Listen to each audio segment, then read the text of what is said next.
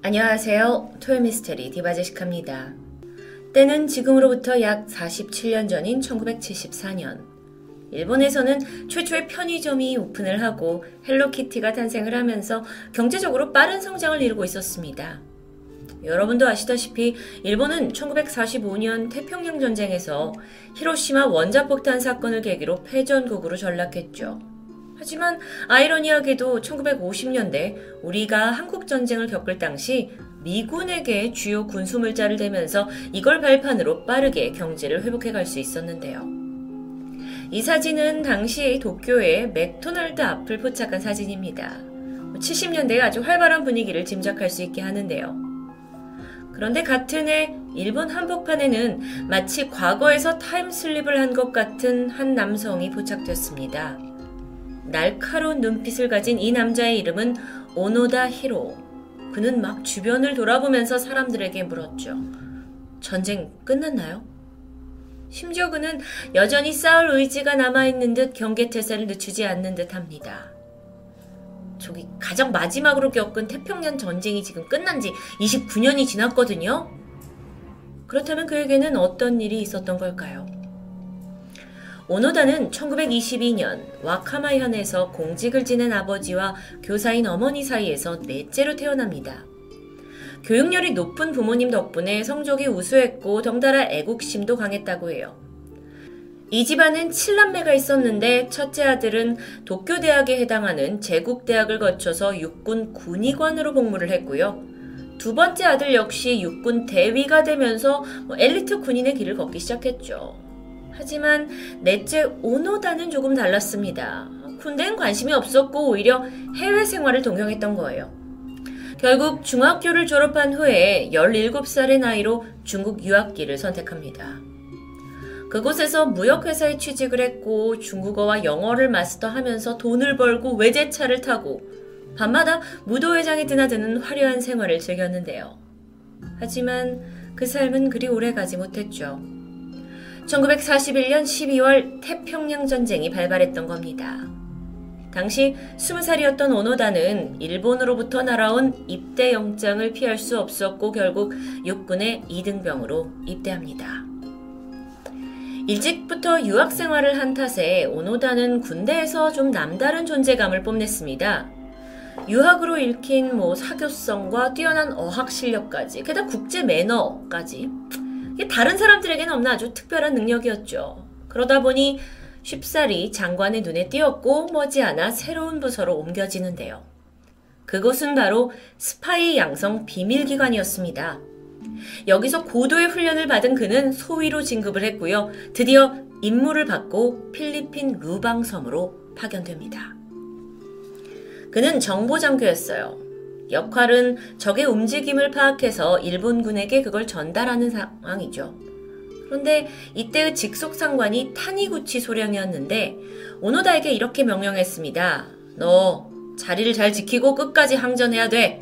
이게 3년이 걸릴지 5년이 걸릴지 몰라. 하지만 무슨 일이 있더라도 네가 뭘 해도 좋으니 무조건 살아남아야 한다. 우리는 반드시 너를 구하러 올 거야. 1945년 2월 미군이 필리핀 루방섬을 점령했습니다. 그러면서 상황은 긴박하게 흘러갔죠. 섬에 주둔하고 있던 대부분의 일본군들이 포로로 잡히거나 전사했던 겁니다.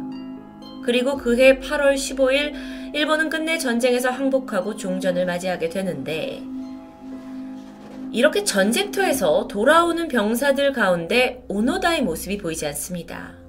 그리고 그의 가족들에겐 청천벽력 같은 소식이 전해지죠. 그가 필리핀에서 전사했다는 겁니다. 하지만 진실은 그와 달랐습니다. 루방섬에서 격전이 심해지던 당시 오노다와 동료 몇 명이 연합군의 눈을 피해서 정글 깊숙한 곳으로 숨어들었던 겁니다. 근데 이것도 오래가지 않아 그중 일부가 필리핀 정부군에 항복을 했고요. 나머지 역시 뭐 순찰대와 교정 끝에 총에 맞아 사망합니다. 그렇다면 오노다는요? 그는 정글 속에서 극적으로 살아남았고요. 외로운 전투를 계속하고 있었죠. 심지어 시간이 지나 전쟁이 끝났지만 안타깝게도 너무 깊은 정글에 있던 탓에 미처 종전 소식이 전해지지 않았습니다. 아니, 그렇다고 해도 어느 정도 이제 뭐 주위가 잠잠해지면 정글을 나왔을 법도 한데 당시에 이 태평양 전쟁 이후로도 계속해서 베트남 전쟁과 한국 전쟁이 발발했죠. 그러면서 이 필리핀 상공에는 미군기가 쉼없이 날아들었습니다. 그러니까 오노다가 정글에서 이걸 보고는 여전히 일본군을 향한 미국의 공격이 계속되고 있다라고 생각했던 겁니다. 그리고는 홀로 정글에 남아서 매일매일 전투 일지를 적었고요. 가지고 있는 무기마저 매일 깨끗이 손질했죠. 그러던 1945년 10월입니다. 정글에 떨어진 웬 전단지를 발견해요. 8월 15일 전쟁이 끝났다. 일본군은 투항하라. 라는 내용이었습니다. 하지만 오노다는 이건 분명 미군의 속임수일 거다라고 생각을 했고요. 같은 해 12월에도 이 전단을 발견했지만 무시했습니다. 그리고 1946년 4월 이미 투항했던 부하들이 다시 이 섬 전체를 돌아다니면서 야 전쟁 끝났다 우린 이제 일본으로 돌아간다 라고 남아있는 병사들을 찾아 헤매기 시작했어요. 오노다 또한 이들 외침을 들었습니다. 하지만 이것마저 미군의 포로로 잡힌 이들의 계략이라고 믿었고 이후 더 깊은 정글로 숨어 들어가죠. 시간이 지났고 일본은 전쟁을 극복하고 빠르게 회복이 하고 있는 사이에 오노다의 존재는 어쩌면 서서히 잊혀집니다. 그러다 마침내 필리핀 정글에 그가 살아있다는 소식이 본토에까지 알려지면서 일본 정부가 그를 찾기 위해 수색대를 매년 루방섬으로 파견하게 돼요. 이 수색대에는 오노다의 가족들도 있었고요. 심지어 학교 동창생들까지 동원이 됐습니다. 오노다 구출 대책 본부를 설치하고 막 섬에 가서 학교 교과를 부르기도 했고요. 그러니까 왜냐하면 학교 교과를 불러야 이게 뭔가 미군의 계략이다라고 생각하지 않을 수 있으니까요. 하지만 이런 간절한 외침에도 오노다는 이것마저 적군의 위장 공작이라고 생각하면서 전혀 응하지 않았어요. 그렇게 오노다 구출에 실패하고 돌아가던 수색대가 일부러 일본의 최근 잡지나 신문 같은 걸 남겨두면서 그가 최근 근황을 알 수 있게 했는데요. 이 이제 잡지나 뉴스에는 뭐 1964년에 도쿄 올림픽 개최했다는 거, 신칸센이 개통했다는 거, 또 일본 황가가 이렇게 잘 되고 있다는 사진. 근데 일본이 여전히 잘 건재하고 있다라는 내용이 주였죠. 오노다는 이것을 보았습니다. 하지만 반응은 예상 밖이에요. 이걸 딱 보고는 조국 일본이 이렇게까지 빠르게 번영할 쓸 리가 없다! 라고 생각하면서 이것 역시 모두 미군이 조작한 거다라는 굉장히 심각한 어, 인지부조화를 보이죠. 그렇게 무려 29년이라는 시간이 흘렀습니다. 그 사이 전쟁은 이제 완전 과거의 일이었고 모든 사람들이 뭐 평화와 자유를 누리던 1974년의 어느 날 오노다가 밀림에서 한 낯선 남자를 발견합니다. 적이라고 생각했고 남자의 등에 총을 겨눴죠. 그래서 놀라 뒤돌아본 그 남자. 어, 저 일본 사람이에요! 일본 사람이에요! 라고 소리치는 겁니다. 그는 스즈키 노리오, 당시 23살 대학생이었는데 돈을 모아서 세계를 여행하던 뭐 배낭여행객이었죠. 그는 이제 사교성이 좋은 탓에 친근하게 오노다에게 다가갔고 경계심을 허물게 됐고요. 그날 밤 두 사람은 정글에서 모닥비를 피워놓고 날이 밝을 때까지 이야기를 나눴습니다. 스즈키는 좀 친해졌다고 생각해서 실상을 말해줬죠. 오노다 씨, 전쟁은 이제 끝났습니다. 같이 돌아갑시다. 하지만 그는 강경했습니다. 거긴 이유가 있었죠. 오직 자신은 군인이기 때문에 직속 상관의 명령이 내려올 때까지 근무지를 이탈할 수 없다는 겁니다. 그래서 이때 스즈키가 방법을 하나 생각해내는데 그럼 내가 옛날 상관을 데려오겠다 라고 약속하고 그의 사진을 이렇게 찍어서 일본으로 돌아갑니다. 그간 수십 년간 수색을 해도 오노다를 찾을 수 없었는데 그러다 보니 사람들은 다 그가 죽은 줄 알았죠. 한 일본 대학생 스즈키가 찍어온 사진에 모두들 놀랄 수밖에 없었습니다. 그리고 수소문 끝에 드디어 오노다의 직속상관 타니구치 소령을 찾아냈는데요. 그는 뭐 오래전에 전역을 한 후에 평범한 책방 주인으로 살아가고 있었죠. 타니구치 소령은 직접 필리핀 루방섬으로 향했습니다. 그리고 오노다가 숨어 있다는 정글 앞에 서서 큰 소리로 명령을 내립니다. 임무 종료! 무장 해제! 그리고 얼마 후 이 무성한 정글 속에서 기다렸다는 듯 오노다가 터벅터벅 걸어 나오고 있었습니다. 한 남자의 나홀로 전쟁이 29년 만에 끝나는 순간이었죠. 당시에 그는 일본군 복장을 그 옛날 복장을 그대로 갖춰 입고 있었고요. 사격이 가능한 상태로 소총을 정비해 놓고 500여 발의 탄환과 대여섯 개의 수류탄까지 지니면서 정말 완벽한 전쟁 태세를 유지하고 있었습니다. 29년 만에 만난 어, 타니구치 소령, 그리고 드디어 받은 해제 명령. 오노다는 2차 세계대전에서 일본군이 패망했다는 사실을 접하면서 큰 충격을 받은 듯 보이기도 했습니다. 그리고는 마침내 조국인 일본으로 돌아왔죠. 22살이던 청년이 이젠 51살의 중년이 되어 있었습니다.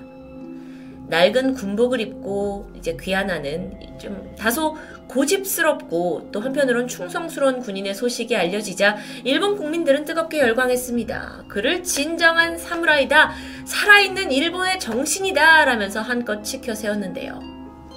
근데 그것도 잠시였어요. 이런 영웅 분위기에 찬물을 끼얹는 그의 과거가 밝혀지죠. 오노다가 지난 29년간 정글에서 어떻게 생존했는가에 관한 내용입니다. 그는 식량을 얻기 위해서 빈번히 원주민들을 습격했고 그 과정에서 100여 명을 다치게 하고 심지어 30여 명을 무참히 학살했습니다. 이후로도 뭐 절도, 강간, 강도, 살인까지 끔찍한 범죄를 일삼으면서 29년간 목숨을 연명해 온 게 밝혀졌던 겁니다. 물론 법대로라면 당연히 처벌을 받아야 했지만 당시 필리핀 대통령이던 마르코스는 어떤 이유에서인지 순순히 그의 범죄를 사면해줬습니다. 일각에서는 막강한 일본의 경제력 덕분에 뭐 마르코스 정부가 여기에 굴복한 게 아니냐라는 설도 있었죠. 하지만 반면에 루방섬에 있던 원주민들은 여전히 그에 대한 증오심이 남아 있었어요. 어쨌든 일본 내에서도 그에 대한 평가가 이제 소식이 전해지고 나서는 영웅이다 아니다라고 엇갈릴 수밖에 없었는데요.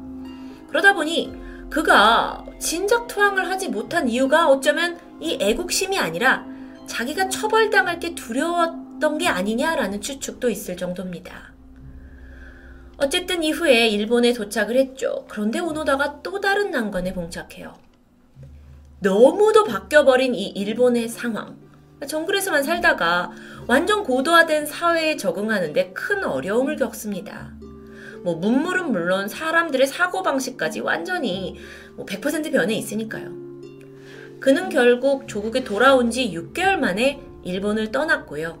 브라질로 이주를 결심했죠. 그리고 거기에서 목장을 열고 평범한 생활을 시작합니다.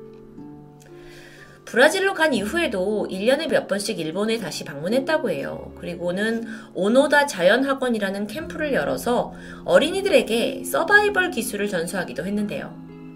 캠프에서 그가 가르친 건 인간이 홀로 살아갈 때 느끼는 괴로움과 두려움, 그리고 친구와 함께 있는 것에 대한 감사, 그리고 어떤 일이 있어도 어떻게든 살아남아야 한다라는 삶에 대한 의지였다고 전해집니다. 한 인터뷰에서 오노다는 이렇게 말했습니다. 아무리 절망에 내몰린다 해도 죽음을 선택해서는 안 된다. 왜냐하면 사람은 살기 위해 태어났기 때문이다. 1996년 오노다는 루방섬을 다시 찾았습니다. 그리고 사죄의 마음을 담아서 학교에 1만 달러를 기부하게 되죠. 현지 주민들은 이걸 거부했고 시위까지 벌어졌다고 하는데요. 이후 브라질에서 다시 일본으로 이주를 했고 우익 활동가로 여생을 보내다가 지난 2014년 그는 폐렴으로 숨을 거뒀습니다. 91세, 참 길고도 짧은 인생이었습니다. 상사의 명령에 충성하고 29년간 정글에 숨어 산 오노다. 많은 일본인들이 그를 영웅으로 간주하지만 한편으론 일본의 군국주의가 낳은 피해자 중 한 명이 아닐까라는 생각이 드는데요. 일본 사람에겐 치열한 생존자로 남았지만 필리핀 원주민들에겐 잔인한 사냥꾼으로 남아버린 오노다 히로 스토리. 토요미스테리 디바제시카였습니다.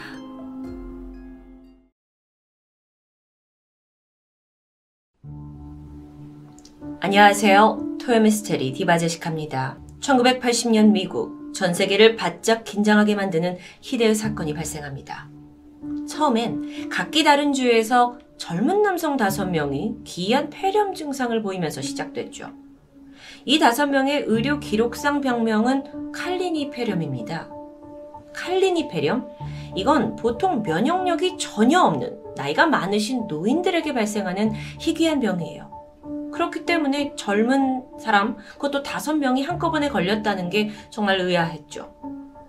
정밀 진단을 위해서 일단 환자들의 혈액을 채취했고요. 조사를 하던 중 놀라운 사실이 드러납니다. 이들 혈액 속에 항체를 만드는 세포가 전혀 존재하지 않았던 겁니다. 지금 설명드리는 이 순간은 세계 최초로 후천성 면역결핍증, 즉 에이즈가 발견된 때입니다. 그때까지 인간에게 알려진 적이 없던 치명적인 희귀병 에이즈. 이건 HIV라고 불리는 면역결핍 바이러스에 의해 감염되면서 후천적으로 걸립니다. 쉽게 말해서 인체에는 자체적으로 몸을 방어하는 면역세포가 존재하죠. 그런데 HIV 바이러스로 인해서 그 기능이 현저하게 저하되는 것을 의미하는데요. 에이즈에 감염된 사람들은 가벼운 감기만 걸려도 큰 병을 앓듯 고통스럽고요.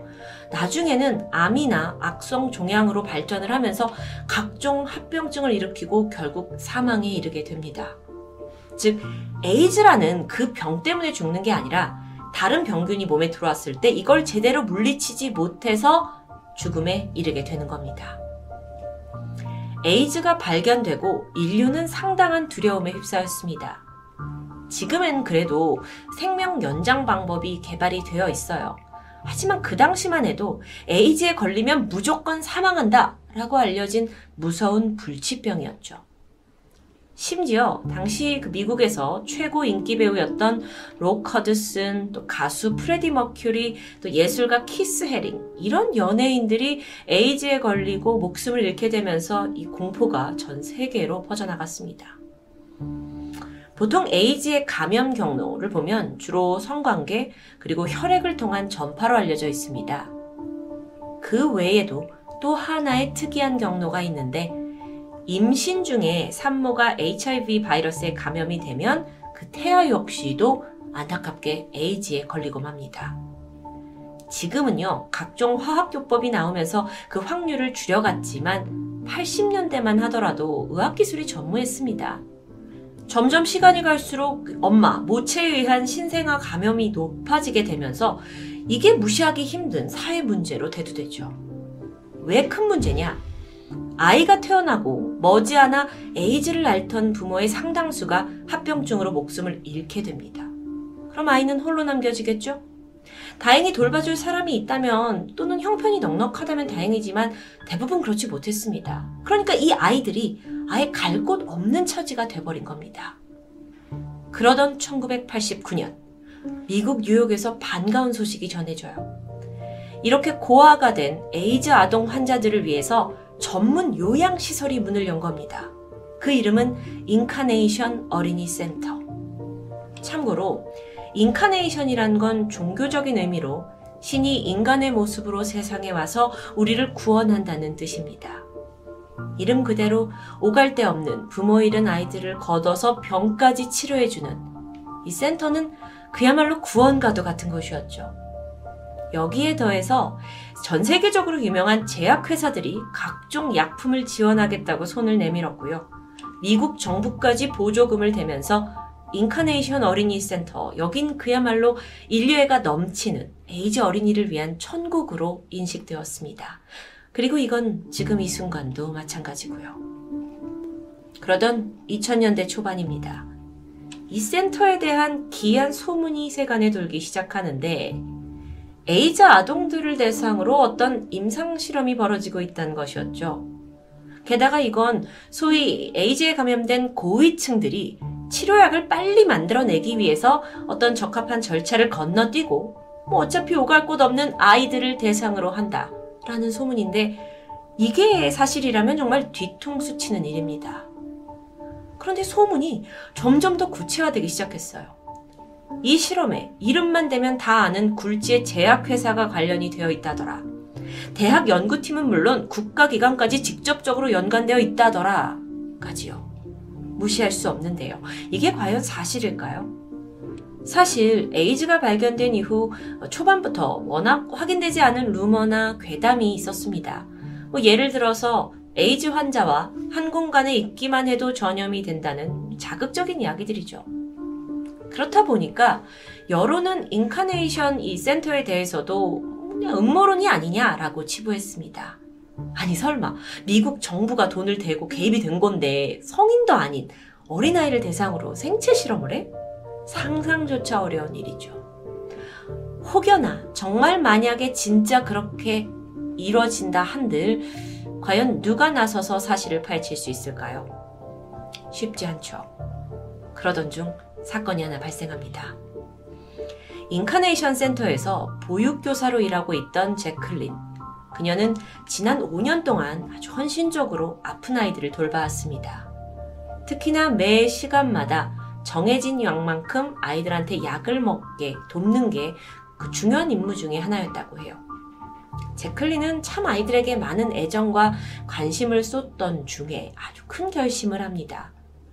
그간 깊은 관계를 맺어온 센터의 두 명의 아이를 자신의 자녀로 입양하기로 결정한 것인데요. 정말 대단하죠. 그녀가 이런 의사를 보이게 되자 센터 측에서도 기꺼이 환영했습니다. 하지만 조건을 걸었죠. 그건 바로 집에 데려가서도 센터에서 제공하는 약을 똑같이 복용해야 한다라는 겁니다. 뭐 치료를 위해서는 당연한 일이라고 생각을 했기 때문에 제클린은 별 의심 없이 조건을 받아들였습니다. 유명한 제약회사가 공짜로 주는 약인데 더 마다할 이유가 없겠죠. 이후 에이즈에 걸린 이 아동 두 명과 함께 제클린이 생활을 하기 시작했는데요.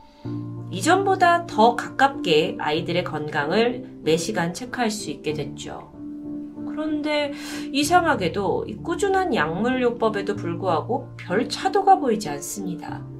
아이들은 여전히 고열과 설사, 또 심하면 경련에 시달리게 되는데 그렇게 엄마로서 마음 아파하던 어느 날 제클린이 깜빡하고 약 먹이는 걸 까먹은 날이었습니다. 그날따라 아이들의 컨디션이 어느 때보다도 좋아요. 그게 확연했죠. 이상하다. 평소에 이러지 않았는데.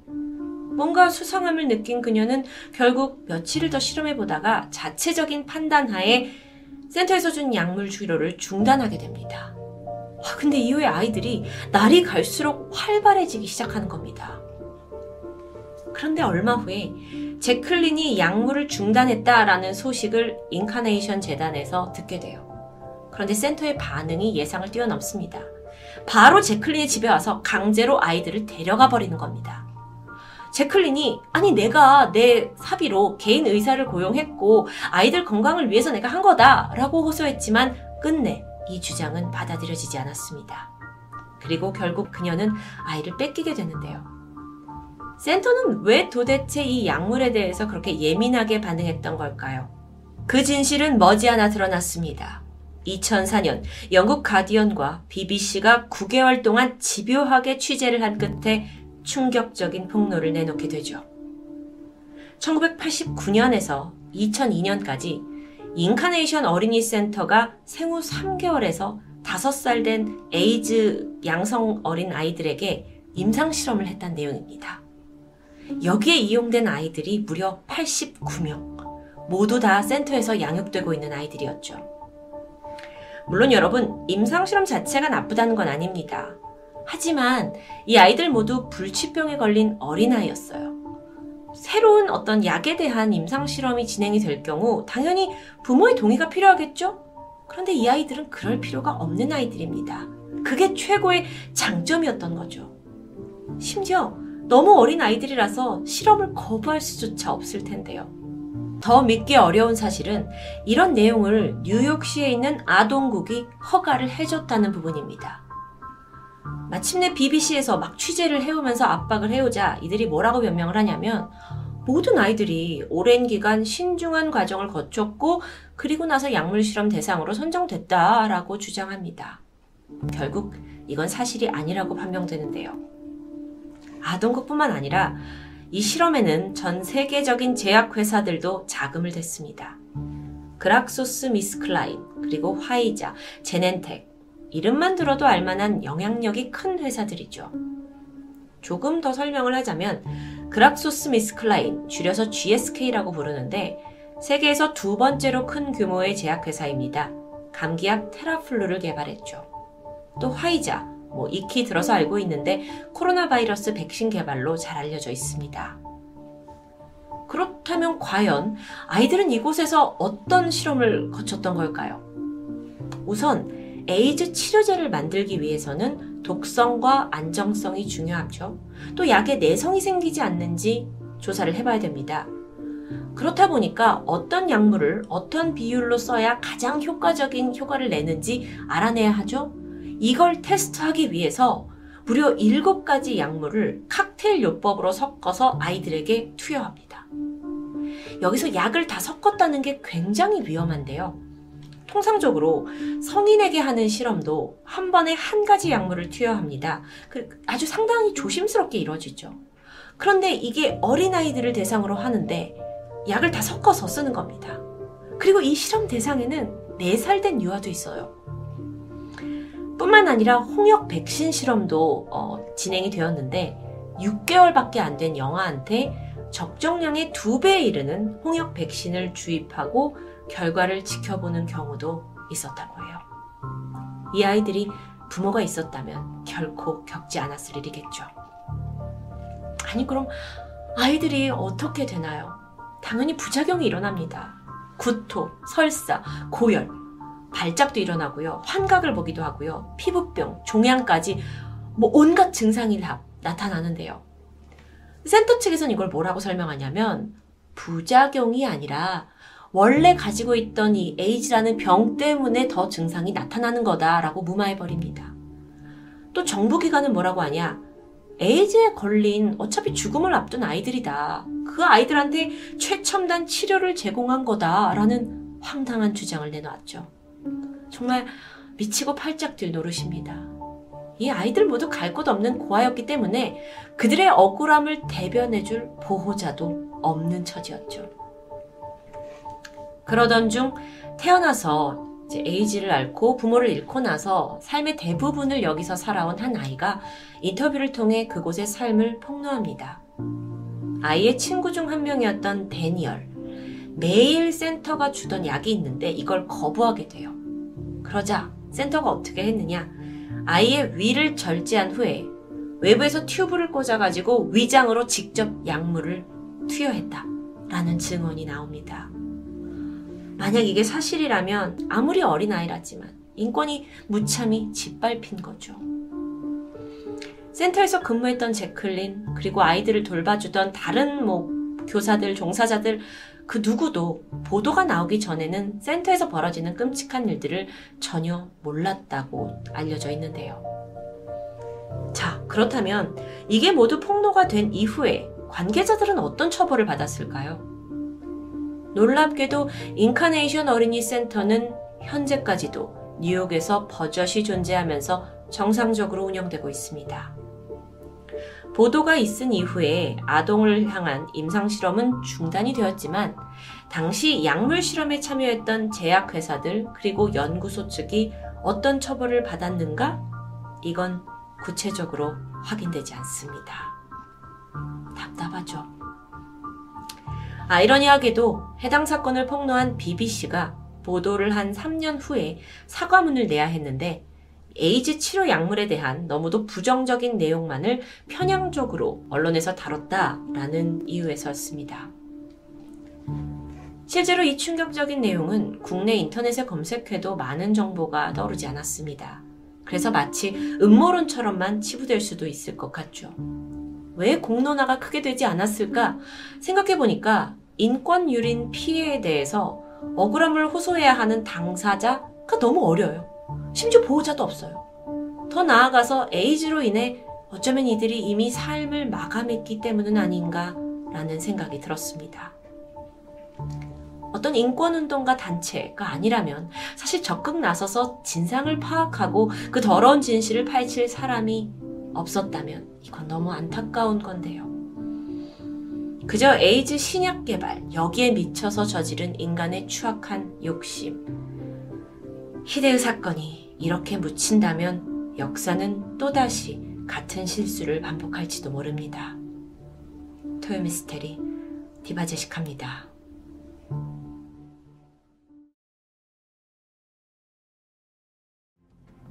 안녕하세요. 토요미스테리 디바제식합니다.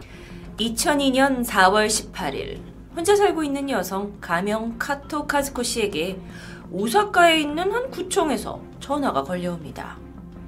구청에 따르면 그녀가 지난 몇 주간 두 번에 걸쳐 전출입 신고를 했는데 서류에서 간단한 기재 실수가 있었다는 내용이었죠. 전화를 받고 나서 카즈코 씨는 고개를 갸우뚱할 수밖에 없었습니다. 그 이유가 카즈코 씨는 오사카에서 멀리 떨어진 동북에서 살고 있었기 때문인데요. 뭐 오사카에 집이 있긴 했지만 수십 년 전부터 지금 이 주소에 살고 있었기 때문에 전출입 신고를 할 이유가 전혀 없었죠. 여기서 무언가 섬뜩함을 느낀 카즈코 씨는 누군가 혹시 내 거 명의를 도용해서 전출입 신고를 했나라고 생각을 했고 이에 호적 등본을 떼와서 살펴보게 됩니다.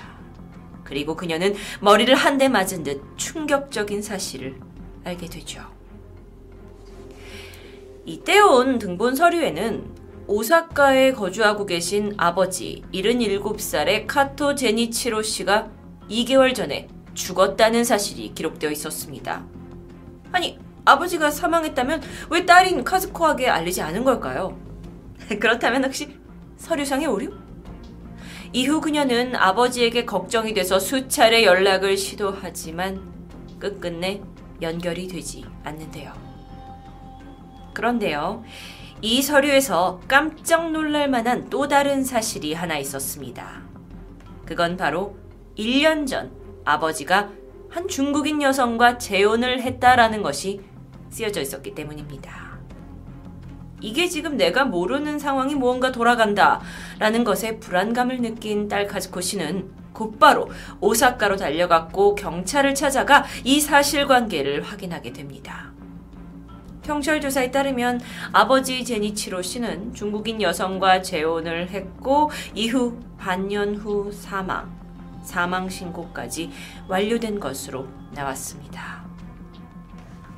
그런데 이때 다행히 이 사건에 이제 전전긍긍하고 있던 카즈코 씨를 보면서 그 사건을 맡았던 형사도 뭔가 이상한 낌새가 있었다고 생각했던지라 곧바로 아버지 사망 당시의 부검 사진을 카즈코 씨에게 보여주었는데요. 그녀는 사진을 보고 자리에 주저앉아 버렸죠. 이렇게 큰 충격에 빠질 수밖에 없는 이유는 그 형사가 보여준 사진이 아버지가 아닌 전혀 모르는 사람이었기 때문입니다. 도대체 어떻게 된 걸까요? 그렇다면 이 모든 사건의 실마리를 풀어줄 또는 가장 의심할 만한 사람은 다름 아닌 아버지의 5개월 결혼한 중국인 아내 임리나겠죠. 그녀는 어떤 사람이었을까? 인리나는 중국 베이징에서 태어난 여성으로 42살에 일본에 들어오기 위해서 일본인 남성과 결혼을 했고 곧바로 이혼을 합니다. 그 후 그녀는 오사카에서 길거리 음식을 팔면서 생활을 하는데 사업이 꽤나 순조로웠다고 합니다. 하지만 그것만으로 만족할 순 없었죠. 그래서 어떻게 하면 더 빠른 시간에 돈벼락을 맞을까 고민하던 차 그녀가 결국 선택한 것은 혼자 된 노인의 유산을 노리는 것이었습니다. 그렇게 호시탐탐 기회를 노리던 중 인리나의 타겟이 된 사람이 바로 단골 손님이었던 아버지 제니치로 씨였죠. 이후 그녀는 온갖 술수에 아버지를 유혹했고 결국 2001년 5월 두 사람은 결혼하게 됩니다. 그런데 결혼을 해보니까 이 인리나의 계획과 달리 제니치로 씨는 77살이라는 나이에 어울리지 않게 잔병 하나 없는 아주 건강함 그 자체였습니다. 이건 그녀의 계획에 없던 일인데요. 결혼한 지 5개월이 지났고 그녀는 도대체 언제 남편의 유산을 상속받을 수 있는지 혹시 이러다가 내가 이노이가 계속 살아야 하는 건 아닌지 매일 고민하다가 더 이상 기다릴 수 없다고 생각합니다. 그리고 치밀한 범죄를 계획하게 되는데요. 이니나는 11월부터 남편을 자연적인 병에 의해 사망한 것처럼 위장하기 위해서 방법을 찾았습니다. 그건 바로 노숙자들 사이에서 대역을 찾기 시작한 거죠. 그녀가 노숙자들이 있는 곳을 자주 방문하다 보니 그들 사이에서 그녀는 아주 친절하고 착하다고 소문이 자자했다고 합니다. 그녀의 눈에 들어온 첫 번째 표적은 72살의 노숙자 타카기 기요기 씨였는데요. 평소에 당뇨병을 앓고 있던 그를 치료를 도와드리겠다고 꼬셨고 남편의 보험증으로 그를 위장 입원시키게 됐죠. 그런데 문제가 발생합니다. 입원한 이 기요, 타카기 기요기 씨가 혈당이 정상화되면서 얼마 가지 않아 건강을 되찾은 겁니다. 그는 바로 퇴원하게 되죠. 그런데 이후 그는 자취를 감추었습니다. 계획이 실패했는데도 불구하고요. 인리나는 멈추지 않았습니다. 곧바로 다음 타겟을 노숙자들 사이에서 찾았죠. 바로 이 사람이었습니다. 68살의 콘도 아키라. 그도 똑같이 남편의 보험증으로 위장 입원을 시켰고요. 이번엔 아예 치료가 제대로 이루어지지도 않은 상태에서 퇴원을 강요합니다. 그리고서는 아주 친절하게 콘도 씨에게 말했죠. 요양할 수 있는 좋은 공간을 따로 마련했다고요. 그리고는 이시카와 현에 있는 단독주택으로 데리고 들어갑니다. 이후 인리나는 그를 헛간에 가뒀고 며칠 동안이나 감금하면서 그에게 가장 중요한 당뇨병 약 인슐린을 주지 않았습니다.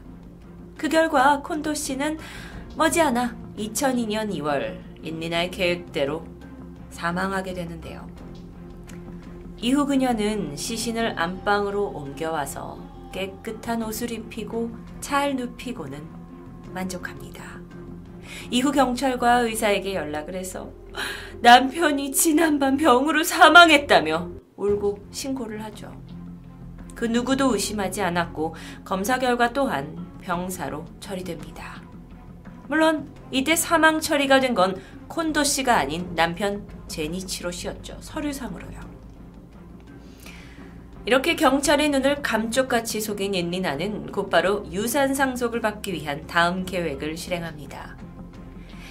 원래 제니치로 씨에게 3명의 딸이 있었습니다. 그리고 인리나는 그 딸의 대역들을 준비하게 되죠.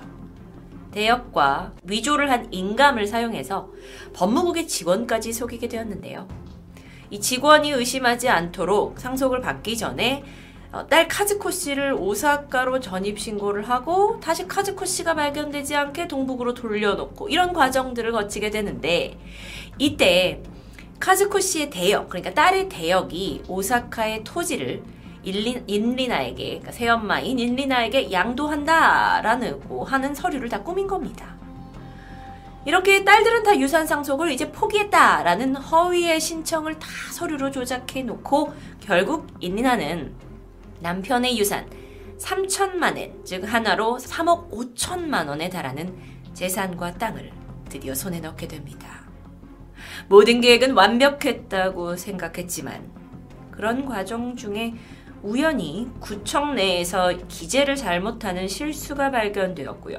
이로 인해 제니치로 씨의 진짜 딸 카즈코에게 연락이 가게 되면서 이 내막이 밝혀졌던 겁니다. 사건의 모든 것이 발각되고 난 후 인리나는 전국 수백 명단에 올랐죠.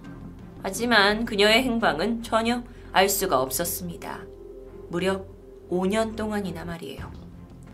그렇게 무심한 시간이 흐른 지 5년 만인 2007년 10월 17일 사기꾼 아내 사건을 다룬 이 기사를 본 한 남성이 인리나와 비슷한 인물이 있다는 제보를 하게 되는데요.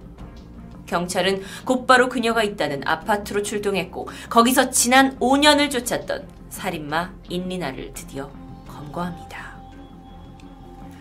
지난 5년이란 세월 동안 도주를 하면서 힘겨운 삶을 살았을 거라고 예상했지만 아니요. 그녀는 이름만 에리로 바꾼 채 얼굴을 숨기거나 성형을 하지도 않았습니다. 오히려 포장마차를 운영하면서 아주 잘 살고 있었죠. 심지어는 함께 살고 있던 동거남도 있었습니다. 이 사건이 언론에 퍼지게 되면서 사람들은 동거남이 그녀를 어떻게 봤을지 궁금해 했는데요. 그는 인리나는 어떤 사람이었나요? 라는 질문에 이렇게 대답합니다. 에리는 자상한 여자였습니다. 술도 거의 마시지 않고 담배도 피우지 않고 도박도 하지 않았죠. 어, 우리에게 즐거움이라면 뭐 일주일에 한 번 찜질방을 가는 정도? 아니 이런 착실한 사람이 세상에 있나 싶을 정도였다고요.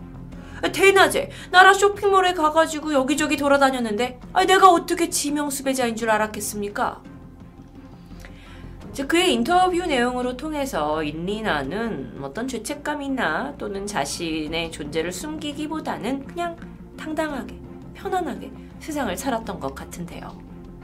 어쨌든, 체포된 인리나는, 음, 자신은 콘도 씨를 일부러 죽게 한 것이 아니다. 그는 병사였다라고 범죄를 강력하게 부인합니다.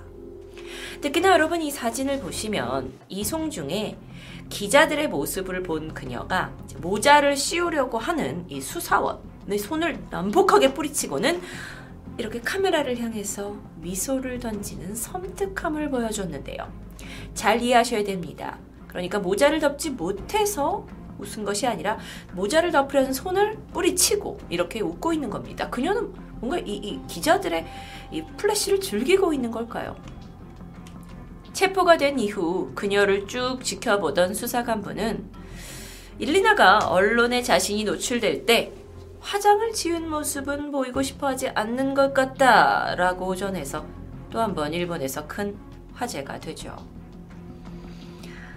재판으로 넘겨진 그녀는 죄값을 제대로 받을 수 있었을까요? 이게 아주 중요한 부분입니다.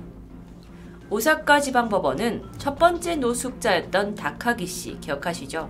그분이 사실 병원에 입원을 하시고 퇴원을 하셨지만 이후 실종돼 버렸어요.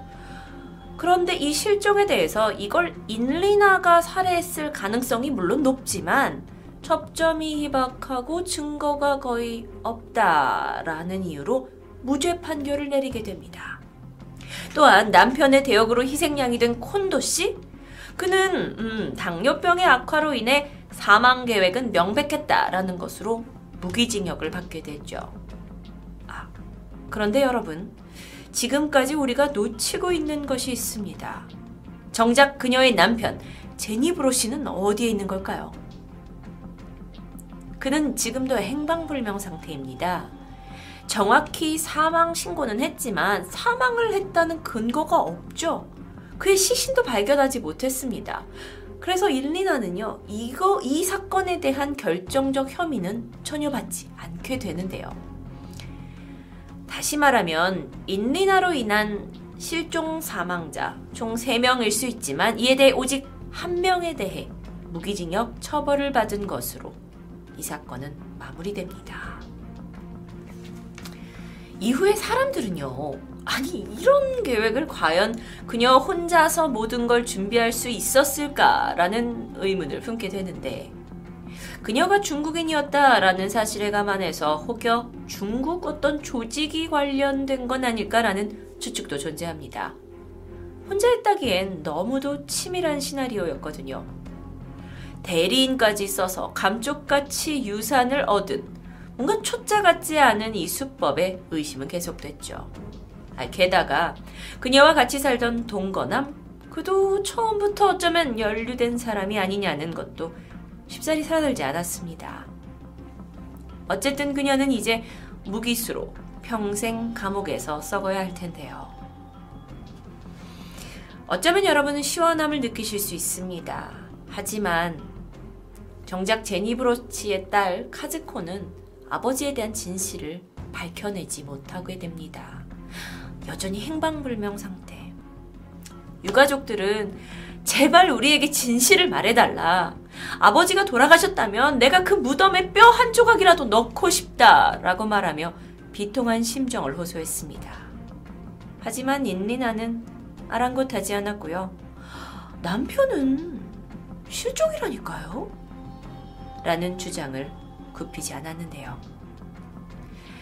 이 사건을 듣다 보면 그녀에게 무기징역이라는 것은 어쩌면 죄에 비해 가벼운 처벌이 아닌가라는 생각이 들게 됩니다. 토요미스테리 디바제시카였습니다.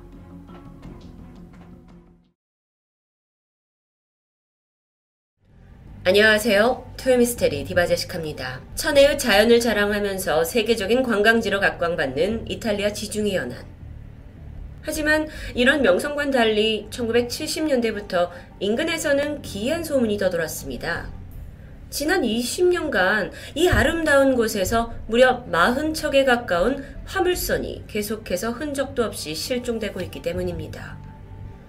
좀 더 구체적인 위치를 설명드리자면 지도에서 보시는 것처럼 이탈리아 칼라브리아주를 중심으로 아프리카 케냐, 소말리아 해역이 맞닿고 있는 바로 이곳입니다. 그러니까 유럽과 아프리카를 잇고 있어서 해상 무역을 위한 수많은 선박이 지나가는 요충지에서 도대체 왜 화물선이 사라지는 걸까요? 물론 선박사고는 어디에나 도사리는 위험입니다. 하지만 그렇다고 해도 바다를 떠다니는 돈이라고 볼 수 있는 대형 화물 선박이 한 해에 평균 두 척씩 실종되는 건 분명 조사가 필요해 보이죠. 심지어 1995년에는 이곳에서 1년에 무려 9척의 난파선이 발생하는 기록이 남아 있어요. 혹시 그렇다면 어떤 기후의 영향이나 해저의 지형적인 문제는 아닐까요? 그런데 사실 더 이상한 건 따로 있습니다. 실종된 화물선들의 몇 가지 공통점을 좀 살펴보면 우선 실종 당일의 날씨가 너무나도 쾌청합니다. 즉 악천후 사고는 아니란 얘기죠. 두 번째는 정말 이건 쉽게 설명이 안 되는데 그 어떤 선박에서도 전혀 구조 요청이 없었다라는 것이죠. 그렇다 보니까 화물선 연쇄 실종, 이건 지중해 미스테리라는 이름으로 불릴 수밖에 없었습니다. 그러던 지난 1994년, 이탈리아의 검사 프란체스코 네리가 유독 이 미스테리에 큰 관심을 보이게 돼요. 하지만 웬일인지 상부에서는 그닥 달가워하지 않았죠. 그래서 그는 별 수 없이 혼자서 자료를 검토하던 중 아주 놀라운 제보를 받게 됩니다. 1987년에 실종된 화물선인 리엘이라는 선박이 사실 의도적으로 폭파되었다는 제보. 프란체스코 검사는 뭔가 이상하다라는 낌새를 눈치채고 사건을 더 깊게 파헤치기 시작했습니다. 그리고 이때 검사를 돕던 인물 한 명이 더 있었죠. 나탈라 데 그라치아, 이탈리아 해군 대령입니다. 그는 과거에 칼라브리아주 인근 해안에서 실종 화물선 현장 조사를 했던 적이 있었는데요. 그걸 계기로 두 사람은 화물선이 혹시 폭파된 것이 아니냐라는 가능성을 두고 그 배후를 찾으려는 은밀한 조사를 이어갔습니다. 그런데 약 1년 후인 1995년 12월 그라치아 대령이 레스토랑에서 식사를 마친 후에 고속도로를 주행하던 중 갑작스럽게 심근경색 증상이 나타납니다. 제대로 운전을 할 수 없던 그는 사고를 피할 수 없었고요. 안타깝게도 현장에서 숨을 거두고 말았죠. 그런데 얼마 후에 이 대령의 군 동료들에 의해서 충격적인 주장이 제기됐습니다. 화물선이 왜 실종됐는지 그 원인을 추적하던 그라치아 대령이 누군가에 의해 독사를 당했다는 겁니다. 그러면서 동시에 이것과 관련해 이탈리아 정부가 무언가를 숨기고 있다는 게 분명하다면서 항의했죠. 당시 이런 주장은 관심을 받으면서 뭐 이게 혹시 단순한 화물선 실종 미스테리에서 뭔가 정부가 개입된 음모론으로 가는 듯 했지만 시간이 지나면서 그 무성했던 의혹은 그저 잠잠해져 버렸습니다. 그러던 어느 날 예상치 못한 곳에서 작은 실마리가 풀리기 시작해요. 칼라브리아주 해안 인근에 있는 작은 도시 코센차의 한 가정집에서 식사를 준비하던 여성이 갑자기 의식을 잃고 쓰러지게 됩니다. 그리고 병원에 옮겨졌죠? 가족에게 청청 병력 같은 이야기가 들려와요. 혈액암, 즉 그녀가 백혈병을 앓고 있다는 진단입니다. 평소에 어떤 지병도 없고 너무도 건강하던 터라 충격은 컸죠. 그런데 문제는 갑작스러운 암 발병 소식이 그녀뿐만이 아니라는 겁니다. 기록을 살펴보니까 지난 15년 동안 이 작은 도시 코센차에서는 각종 질병, 특히나 암 발병이 급증했다는 수치가 눈에 띄었어요. 무려 평균치의 4배에 달했을 정도예요. 그래서 그야말로 주민 대부분이 암 환자라고 해도 과언이 아니었습니다. 이 문제가 스멀스멀 의심을 사게 되자 이탈리아 보건단체가 나서서 의학 조사를 진행했고 보고서까지 마련했다고는 하지만 어찌된 일인지 그 결과는 몇 년이나 세상에 공개되지 않은 채 지연의 지연을 거듭하죠. 그러다 이번엔 참다 못한 코센차 주민들이 나서서 입을 모았습니다. 그들의 주장은 다소 어이가 없는데요. 우리의 죽음에는 마피아가 연관돼 있습니다. 에? 가, 갑자기 마피아요? 사실 마피아는 이탈리아와 뗄래야 뗄 수 없는 조직입니다. 이들은 19세기 이탈리아의 시칠리아 섬에서 뭐 시작이 된 범죄 조직인데요. 우리에게는 영화 대부를 통해서 알려져 있죠. 이탈리아에서는 마피아와 연결되지 않고는 제대로 성공할 수 없다라는 이야기가 있을 정도로 그들의 위세는 상상을 초월합니다. 그물망처럼 막 촘촘하게 쌓인 비밀 조직을 통해서 이 한 나라의 정치와 경제, 사회를 다 움직인다고 알려져 있죠. 특히나 코센차가 있는 칼라브리아는 이탈리아의 3대 마피아 조직 중 하나인 은드랑게타의 본거지이기도 했습니다. 아니 그런데 어떻게 마피아가 주민들을 병들고 암에 걸리게 할 수 있다는 걸까요? 마을 주민들에 따르면 마피아가 요 근처에다가 방사능 물질을 은폐했고 그것 때문에 환자가 급중한 거라고 말합니다. 아니 근데 마피아와 방사능 이거를 연결짓는 건 좀 터무니없게 느껴지죠. 하지만 그러던 와중 일각에서 코센차 주민들의 주장에 힘입어서 그러면 그 인근 해안에서 실종되는 화물선과 어쩌면 이게 연결되는 게 아니냐라는 추측까지 등장합니다. 뭔가 조금씩 조금씩 비밀이 풀리는 것 같죠. 하지만 그때까지만 하더라도 이 모든 건 증거 없는 음모론에 불과했습니다. 한 남자의 놀라운 폭로로 인해 이 사건이 다시 한번 수면 위로 떠오릅니다. 그의 이름은 프란체스코 폰티. 지금껏 공개된 사진이 이 뒷모습 뿐인데요. 그는 마약 거래 혐의로 50년형을 받고 복역 중이던 재소자입니다. 그런데 한편으로는 3대 마피아 조직인 은드란게타에서 거의 우두머리급 상위 멤버이기도 했죠. 그런 폰티가 내가 바로 화물선 실종과 밀접하게 관련돼 있다라는 자백을 하게 되고요. 그러면서 반신반의하는 마음으로 들어본 스토리는 정말 경악을 금치 못합니다. 사건의 전말은 이랬습니다. 이탈리아 칼라브리아를 본거지로 둔 이 운드란게타. 얘네들이 마약 밀매와는 별도로 사실 큰 돈을 버는 또 다른 위험한 사업이 있었습니다. 이탈리아뿐만 아니라 노르웨이, 스위스, 러시아, 독일의 정부기관들, 그리고 국제적인 제약회사와 손을 잡고 그들이 처리하기 힘든 골칫거리로 생각했던 방사성 핵 폐기물과 또 유독한 화학 폐기물을 마피아 조직이 대신 처리해주는 조건으로 거래가 성사된 겁니다. 그리고 상당한 돈을 챙긴 거예요. 이 불법적이고 은밀한 거래는 무려 1979년부터 20여 년간 계속되었습니다. 그렇다면 그들이 어떤 방식으로 폐기물을 처리했을까요? 돈을 받고 마피아들은 우선 폐기물을 화물선에 가득 채운 후에 배를 띄웠고요. 네. 칼라브리아 해안 인근의 배가 도착하면 그대로 폭파시켜버린 겁니다. 폐가 가라앉으면서 인간에게 치명적인 각종 핵 폐기물, 화학 폐기물이 그대로 지중해로 흘러들었고 이런 식으로 폭파시킨 폐기물 화물선이 무려 30여 척에 달했다는 것이 만천하에 밝혀졌습니다. 한 예로 로쏘라고 불리던 화물선, 굉장한 발암물질인 세슘 137을 가득 실었고요. 그대로 수장됐죠. 마피아들은 혹시 모를 단속을 피하기 위해서 세슘이 들어있는 통을 콘크리트로 밀봉해서 실었다고 합니다. 인간이 저질렀다고 생각하기에 너무 황당한데요. 여태까지 음모라고 치부했던 사실이 진실로 판명되는 순간이었습니다. 물론 그 와중에 마피아의 수상한 움직임을 포착한 사람도 있었습니다. 기자였던 일라리아 알피. 그는 카메라맨 한 명과 함께 소말리아 항구에서 잠복 취재를 하던 중에 마피아 조직들이 핵 폐기물이 들어있는 드럼통을 옮기는 작업을 카메라에 포착하게 돼요. 만약 기자가 이때 그 비밀을 탄로했더라면 좋았겠지만 안타깝게도 카메라맨과 기자들은 그 자리에서 발각이 되어서 마피아의 총에 맞아 사망했습니다.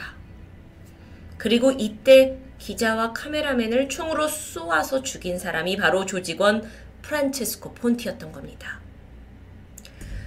그의 폭로 이래 연구원들은 코센차 마을의 방사능 수치를 측정했고요. 그 결과 정상적으로 200 정도 수치가 나와야 할 곳에서 무려 6배에 달하는 1200이라는 방사능이 검출됩니다.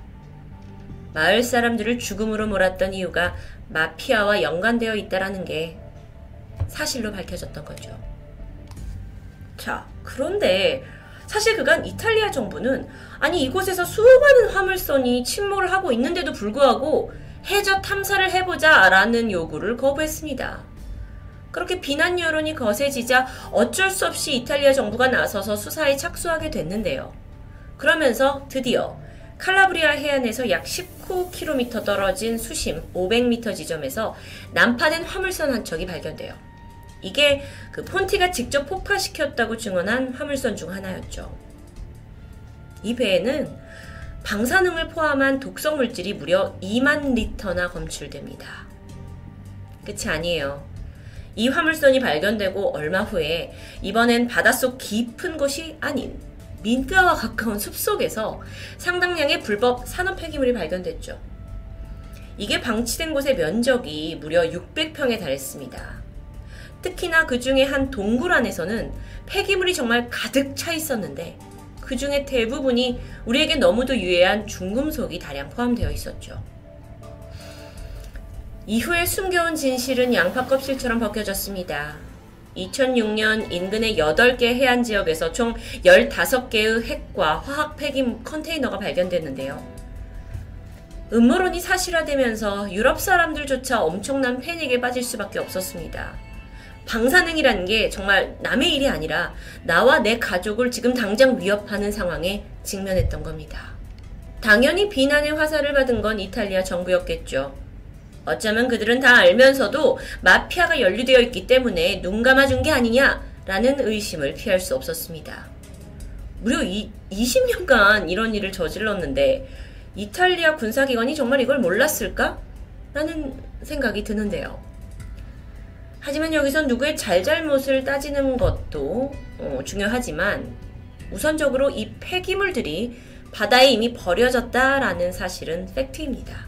2021년 지금 이 순간까지도 각종 환경단체와 유럽연합은 지중해 인근의 핵 폐기물 수색을 계속 진행하고 있습니다. 오늘 토미 이야기는 그 어떤 이야기보다 더 현실적이게 느껴지는데요. 여러분도 아시죠? 지난 4월 일본 정부가 2023년부터 후쿠시마 원전 방사성 오염수를 바다로 방출할 거다라고 발표를 했습니다. 이 오염수는 무려 125만 톤이 넘는 막대한 양이에요. 일본 정부가 아, 우리가 안전하게 희석을 해서 방류할 것이다 라고 했지만 여전히 가장 인접한 국가인 한국에서는 쉽게 불안감을 떨칠 수 없습니다. 바다를 쓰레기 처리장으로 여기는 인간들. 과연 지구의 자정작용에 우리가 언제까지 의존할 수 있을까요? 인간들은 더 잘 살아보려고 여러 자원을 생산하고 있지만 오히려 그 폐기물들은 우리를 죽이고 있는 현실입니다. 토요미스테리 디바제시카였습니다.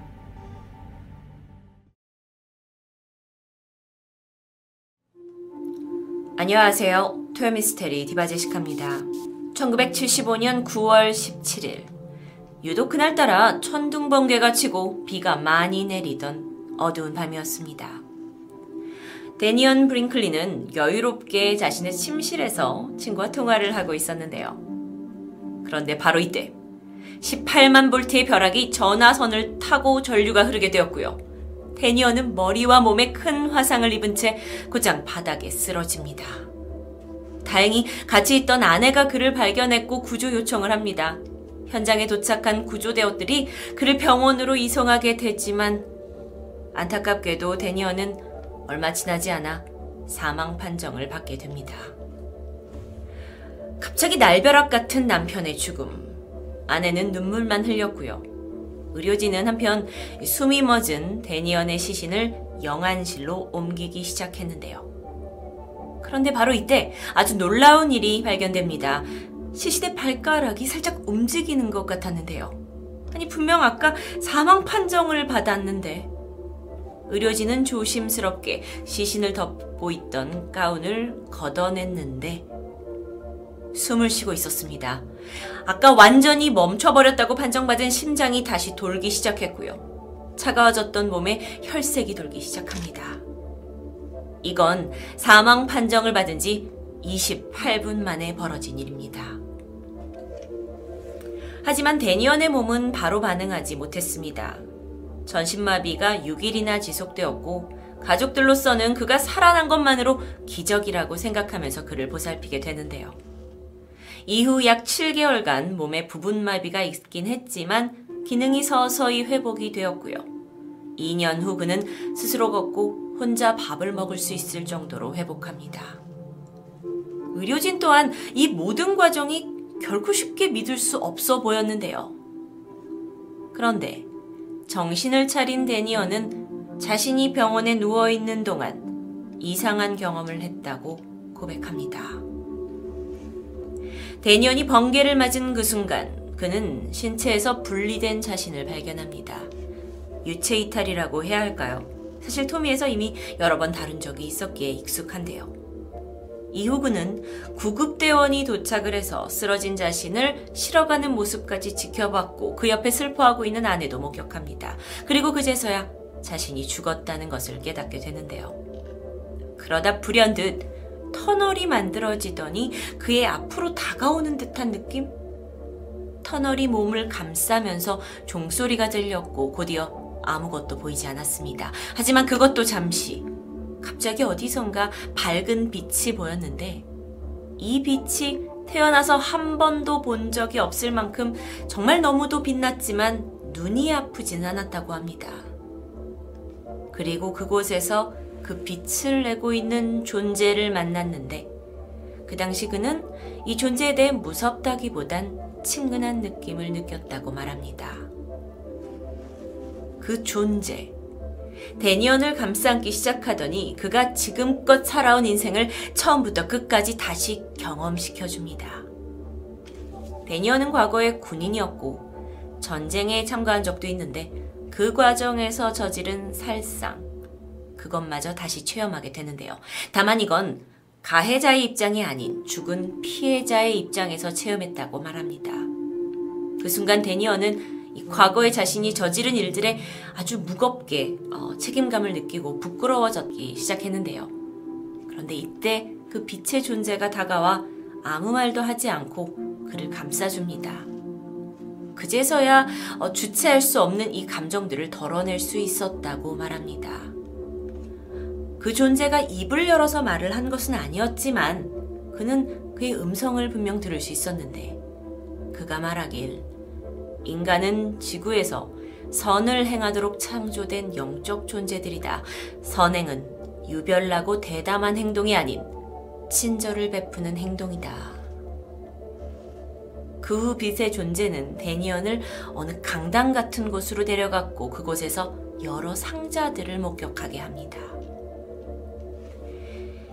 이 상자들은 데니언의 앞쪽으로 다가왔어요. 그리고 마치 텔레비전처럼 영상들을 보여주는데요. 거기서 데니언이 본 것은 미국 대통령 직인 이니셜 RR이었습니다. 또한 신문을 보는 장면 같았는데 신문 한가운데 카우보이 만화가 보였죠. 근데 그 만화에 나온 남자가 배우였다고 기억합니다. 그가 이런 이미지들을 본 건 1975년 9월 17일. 바로 그가 사망했던 날이었죠. 그때 그가 본 것이 무엇이었냐는 나중에 밝혀집니다. 14년 뒤인 1989년 미국 40대 대통령으로 당선된 로널드 레이건 대통령. 그의 이름엔 R이 두 번 들어가죠. 물론 영어 이니셜이야 우연의 일치라고 해도 될 수 있겠지만 정말 놀라운 건 레이건 대통령은 영화배우 출신이었다는 점이고 재임 시절 별명이 카우보이 대통령이었다라는 겁니다. 이뿐만이 아닙니다. 데니언이 본 또 다른 영상. 시원하고 숲이 우거진 지역. 그곳에 거대한 시멘트 구조가 있습니다. 그런데 갑자기 그 구조물의 꼭대기가 폭발하더니 지구가 흔들리는 것 같은 느낌. 곧이어 웜우드라는 영어 단어가 떠오르던 찰나 주변에 수백 명의 사람들이 죽어가는 모습을 보게 됩니다. 끔찍했죠. 실제로 wormwood 이건 검색해 보면 향쑥을, 어, 쑥의 한 종류를 말하는데요. 무슨 메시지였던 걸까요? 그래서 이걸 다른 언어로 해석해 봅니다. 특이하게도 우크라이나 언어로 보면 이게 어, 크로노빌 그런데 이 단어를 영어로 해석하면 바로 체르노빌. 그렇습니다. 이 사건은 1986년에 발생한 체르노빌 원정 사고로 추정되는데요. 사고 이후 유출이 된 방사능 물질로 인해 이제 이 체르노빌 도시는 인간이 살 수 없는, 아니, 인간이 들어갈 수조차 없는 도시가 되어버렸습니다. 이렇듯 데니언이 사망하고 유체 이탈 이후 환영으로 본 사건들은 100여 가지가 넘었다고 합니다. 그 중에는 동남아 지역의 분쟁, 중동 국가들의 갈등, 미국과 이라크의 전쟁을 암시하는 듯한 영상도 있었는데요. 데니언은 이 모든 것을 본 후 깨어났습니다. 그가 느끼기엔 마치 한 25년 정도를 경험한 듯 했지만 실제로 걸린 시간은 단 28분이었죠. 데니언의 이 경험 이후 그는 임사체험 연구권위자인 레이몬드 무디 박사를 만났고 자신이 경험한 이 죽음과 관련된 사후 체험들을 공부하고 연구하기 시작합니다. 그러다 자신에게 그전에는 없던 영적인 능력이 생겼다라는 것을 깨닫게 되는데요. 잠시 일화를 말씀드리면 1993년 8월 10일 미국 몬테나주에서 존과 낸시 보스코라는 부부가 잠을 자는 동안 살해당하는 사건이 발생합니다. 경찰은 범인의 단서를 찾지 못해서 헤매고 있었는데요. 이때 답답해 하던 피해자 어머니가 사건 2개월 만인 10월 달에 그동안 소문을 들어 알고 있던 데니언에게 전화를 걸었습니다. 그리고 혹여 이 범인에 대해 어떤 단서라도 좋으니 도움을 줄 수 있냐고 묻게 되는데 한동안 집중하던 데니언이 곧이어 입을 뗐고요. 범인의 모습을 묘사하기 시작했습니다. 살인자는 피해자의 집을 익숙히 알고 있는 사람입니다. 음, 검은 머리에 약간은 마른 젊은 사람인데요. 그는 서쪽 어딘가 대학에 다니고 있어요. 하지만 부인, 걱정 마세요.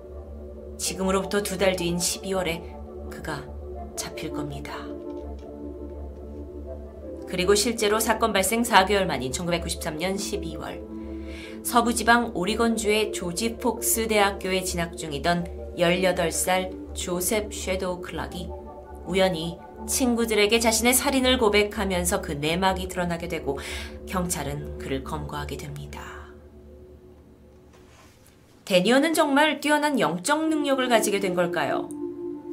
그가 다른 임사 체험자들과 달리 미래를 보았다라는 건 굉장히 특별합니다.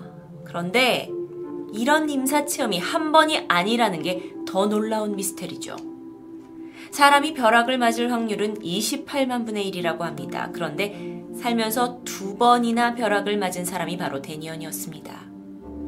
그는 1975년에 벼락을 맞고 28분 만에 살아났죠. 그런데 1989년 심장마비로 사망 판정을 받았지만 또 한 번 살아납니다.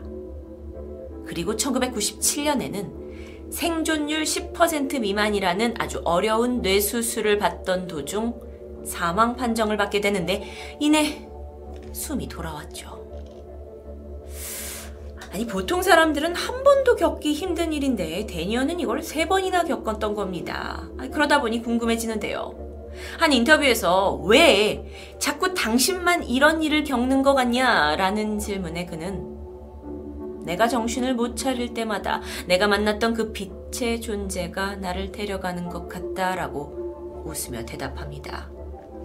우리는 심각한데 그는 허심탄회하게 받아들이고 있었죠.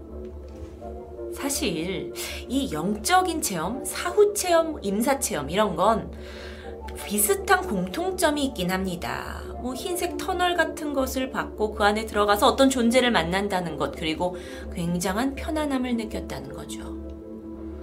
일부 과학자들은 이런 게 그저 죽기 직전, 뇌가 굉장히 활발한 전기 자극을 받으면서 일어나게 되는 환각 증세라고 설명합니다.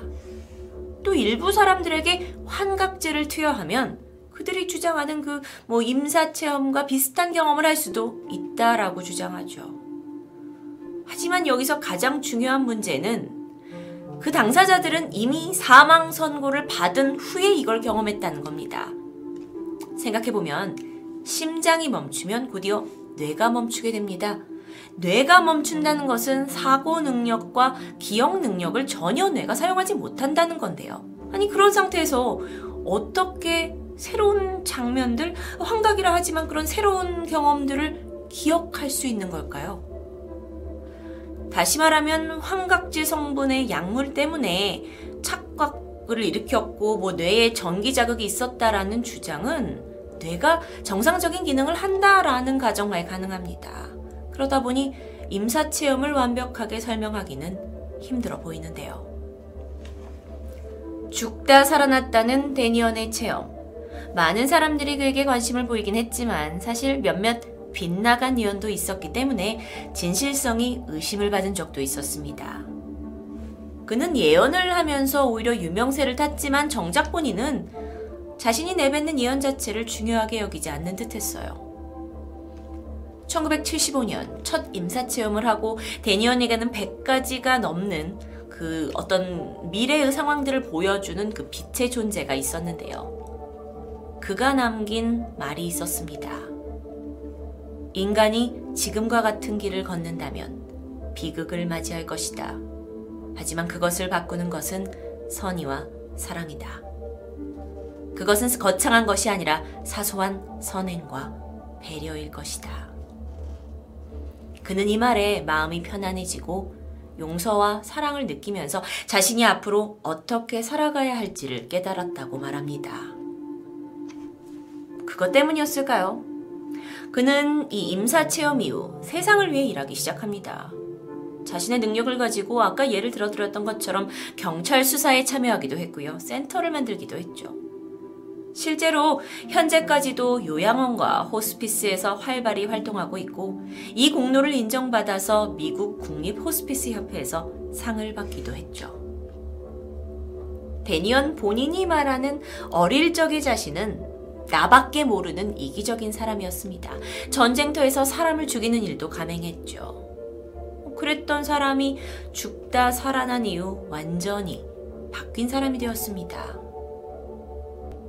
과연 그가 말한 그 죽었을 때의 경험들은 사실일까요? 그렇다면 정말 세상엔 우리가 알지 못하는 사후, 영적인 차원이 존재하는 걸까요? 아니면 과학자들의 주장처럼 죽기 직전 단순한 전기 자극들이 만들어낸 착각, 환영이었을까요? 어찌됐든 그 경험이 데니언이 이웃에게 사랑을 베푸는 사람으로 만들었다라는 점, 이것만은 진실인 것 같습니다. 토요미스테리 디바제시카입니다.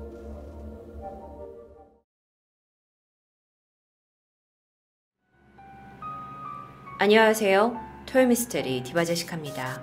얼마 전 제가 새롭게 하고 있는 컨텐츠 귀로 듣는 영화에서 제인도라는 영화를 소개시켜 드린 적이 있는데요. 신원 미상의 여성의 시신을 보통 제인도라고 부르고 그게 남성일 경우에 영어로 존도 또는 샘 도라고 부른다고 우리는 알게 되었습니다. 오늘 사건은 그것과 관련된 건데요. 사건은 1977년 4월 캐나다의 작은 마을 토필드의 주민들은요. 한동안 버려져 있던 한 농가를 부수고 새로운 건물을 짓는 계획에 분주했습니다. 그들은 지난 2년 동안 비어있던 이 폐가를 공사 중이었고, 그날은 이곳에 정화조를 새로 설치하는 날이었죠. 사실 비용을 좀 절감하기 위해서 새로운 정화조 펌프를 구매하지는 않았고, 기존의 펌프를 찾아서 연결하기로 결정을 했는데, 그렇게 예전에 남아있던 정화조 뚜껑을 열어본 인부들은 아주 끔찍한 것을 발견합니다. 정화조 안에서는요, 회색 양말과 신발, 그리고 형체를 제대로 알아볼 수도 없는 시신 한 구가 들어 있었죠. 신고를 받은 경찰과 수사대가 도착했고 그들은 약 6시간에 걸쳐 정화조에 거의 파묻혀 있는 시신을 조심스럽게 꺼내서 신원 파악과 증거 수집을 시작합니다. 정말 안타깝게도요, 이 시신의 부패가 상당히 진행이 되어 있는 상태였고, 특이점은 생석회가 주변에서 다량 발견되었다는 것입니다. 생석회라는 것은 석회석을 고온에 태워서 제조한 산화칼슘으로 반응성이 높아서 물과 반응하게 되면 온도가 급격히 상승하게 되는 화학 물질입니다. 물론 저는 화학에 대한 전문 지식을 가지고 있진 않지만 추론해 봤을 때 누군가가 피해자의 몸 위에 생석회를 두고 물과 반응하게 뒀다면 어, 이 시신은 죽기 전까지 피부가 타들어가는 끔찍한 고통을 겪었다는 게 되겠죠. 부검 결과 이 시신은 20대에서 30대의 남성으로 밝혀집니다. 그는 오른손잡이였고 그닥 왜소하지도 또 크지도 않은 일반 남성의 체격을 가지고 있었어요. 그래서 이 남성의 신원을 밝히는 게 가장 핵심이었지만 음, 남아있는 이 시신으로는 쉽게 밝혀지지가 않았기 때문에 그를 경찰은 샘도라고 부르게 됩니다. 이 시신에 남아있는 걸 조사했을 때는 그가 죽음 직전 얼마나 고통스러운 상황이었는지를 고스란히 우리에게 알려줬는데요. 먼저 시신에는 불에 그을린 자국들이 다수 발견되었습니다. 이것은 생석회에 의한 것으로 추정이 되었죠. 뿐만 아니라 팔다리가 결박이 당한 채 이곳저곳을 구타당한 흔적들이 남아 있었고 몸의 곳곳에는 담배나 또는 이렇게 불을 켜는 토치 같은 거에서 뿜어지는 어떤 강한 불 같은 것으로 지져진 화상 자국이 수십 개 발견됩니다. 그런데 이뿐만이 아닙니다. 머리와 가슴에는 두 발의 총 자국이 있었고요. 더 끔찍한 건 성기가 잘려져 있었다는 거죠. 초기 수사에서는요, 시신이 이곳에 약, 음, 한 2, 3개월 전에 버려졌을 것으로 예상을 했지만, 이 부패의 속도에 대한 정확성이 다시 제기가 되면서 샘도는 최소 4개월 전 또는 1년 전까지 이곳에 유기되었다라는 결론에 도달합니다. 그런데 문제는 그 기간 동안 샘도와 일치하는 실종자가 없다는 것입니다. 수사는요, 피해자의 신원을 파악하는 것으로부터 시작할 수 있습니다. 경찰은 이 지역 그리고 근교에서 실종 신고가 된 200여 명의 사람들의 신원을 대조하게 되지만 일치하는 사람이 없었고요. 이렇게 샘 도가 도대체 누구인지 모르는 상황에서 언제 실종됐고 어떻게 살해당했는지를 추론하는 것은 사실 너무도 어려웠기 때문에 수사는 점점 방향을 잃게 됩니다.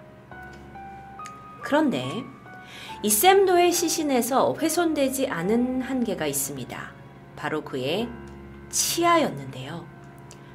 아, 이건 그때 당시의 사진이 아니라 그냥 참고 자료입니다. 이 치아에는요, 그가 심지어 사망하기 얼마 전까지 치료를 받은 흔적도 남아 있었다고 해요. 경찰은 이 치아 기록을 기관에 보내서 전국에 비슷한 치아 모양과 치료 기록을 가진 사람을 찾으려고 했지만 이것마저도 샘도의 신원을 알 만한 어떠한 정보도 찾아내지 못합니다. 그나마 경찰이 찾아낸 유일한 추정은 범인이 이 작은 마을이었던 토필드라는 곳의 상황을 잘 알고 있었기에 시신을 은폐할 수 있는 이 완벽한 버려진 집을 위치를 미리부터 알고 있었을 거라는 사실. 그리고 피해자의 남겨진 옷을 통해서 그가 노숙자였거나 또는 지나가는 여행객 또는 잠시 이 마을에 고용된 인부라고 추정하게 됩니다. 즉, 이 지역에 안정적으로 살던 주민은 아니라는 거죠. 경찰은 이렇게 제한적인 증거로 인해서 난항을 예상했고요. 이 사건을 공개 수사로 전환해서 1200명의 토필드 주민에게 제보를 받기로 합니다. 그리고 이때부터 이 토필드의 작은 마을은 공포에 휩싸이게 되죠. 수사의 지역이 확대됨에 따라 실종 제보가 이어집니다. 그러던 중 토필드에서 차로 5, 6시간 정도 떨어진 콜맨이라는 지역에서 1975년, 그러니까 시신이 발견되기 약 2년 전에 실종된 27살의 에드워드라는 사람이 샘도가 아닐까라고 강력히 추정되었습니다. 그의 나이 27살, 그리고 실종이 됐던 시기, 신체 조건, 키, 이것들이 가장 샘도와 유사했기 때문이었죠. 게다가 이 실종된 에드워드가 마지막으로 입었던 것으로 예상이 되는 청바지와 청자켓 또한 샘도가 마지막에 입고 있던 옷과 유사했습니다. 경찰이 드디어 샘도의 신원을 파악한 것으로 희망을 걸고 있을 때쯤 에드워드의 치아를 조사한 결과 샘도에 비해서 6개의 치아가 부족한 것으로 밝혀졌습니다. 즉, 그는 아니었던 거죠. 하지만 제보는 이어졌고 이후에도 샘도와 이제 비슷한 체격 또 비슷한 시기에 실종되었던 많은 사람들이 이름이 거론이 되었습니다. 하지만 모두 샘도는 아니었죠. 이렇게 신원을 파악하지 못해서 방향을 잃은 수사는 머지않아 경찰의 의지마저 꺾어버리게 합니다. 결국 샘도의 시신은 이름도 없는 공동묘지에 안치되게 되죠. 다르게 생각하면 법인이 누구든지 간에 그가 계획한 완전 범죄를 잃어버린 상황입니다. 하지만 그레햄이라고 부르는 한 조사관이 이 사건에 대해서 포기하지 않은 채 범인을 찾으려 계속 고민하던 중 이번에는 사비를 들여서까지 새로운 방식으로 문제 해결을 시도합니다. 그는 미국으로 건너왔어요. 그리고 법의학으로 유명한 클라이드 스노우 박사를 찾아가게 되죠. 그리고 샘 도의 시신에서 남은 그 두개골을 기반으로 그의 생전의 얼굴을 복원하는 작업을 부탁합니다. 스노우 박사는 그 두개골의 모양을 정확히 측정하고 DNA 샘플을 채취해서 그 스노우 박사가 직접 개발한 컴퓨터 프로그램을 통해서 샘도의 얼굴을 조금씩 추정해 갔습니다. 그리고 그걸 기반으로 석고 모델을 만들었고 그 위에다가 살과 디테일한 얼굴의 모양을 구현해 그의 얼굴을 완성합니다. 사진 보시죠.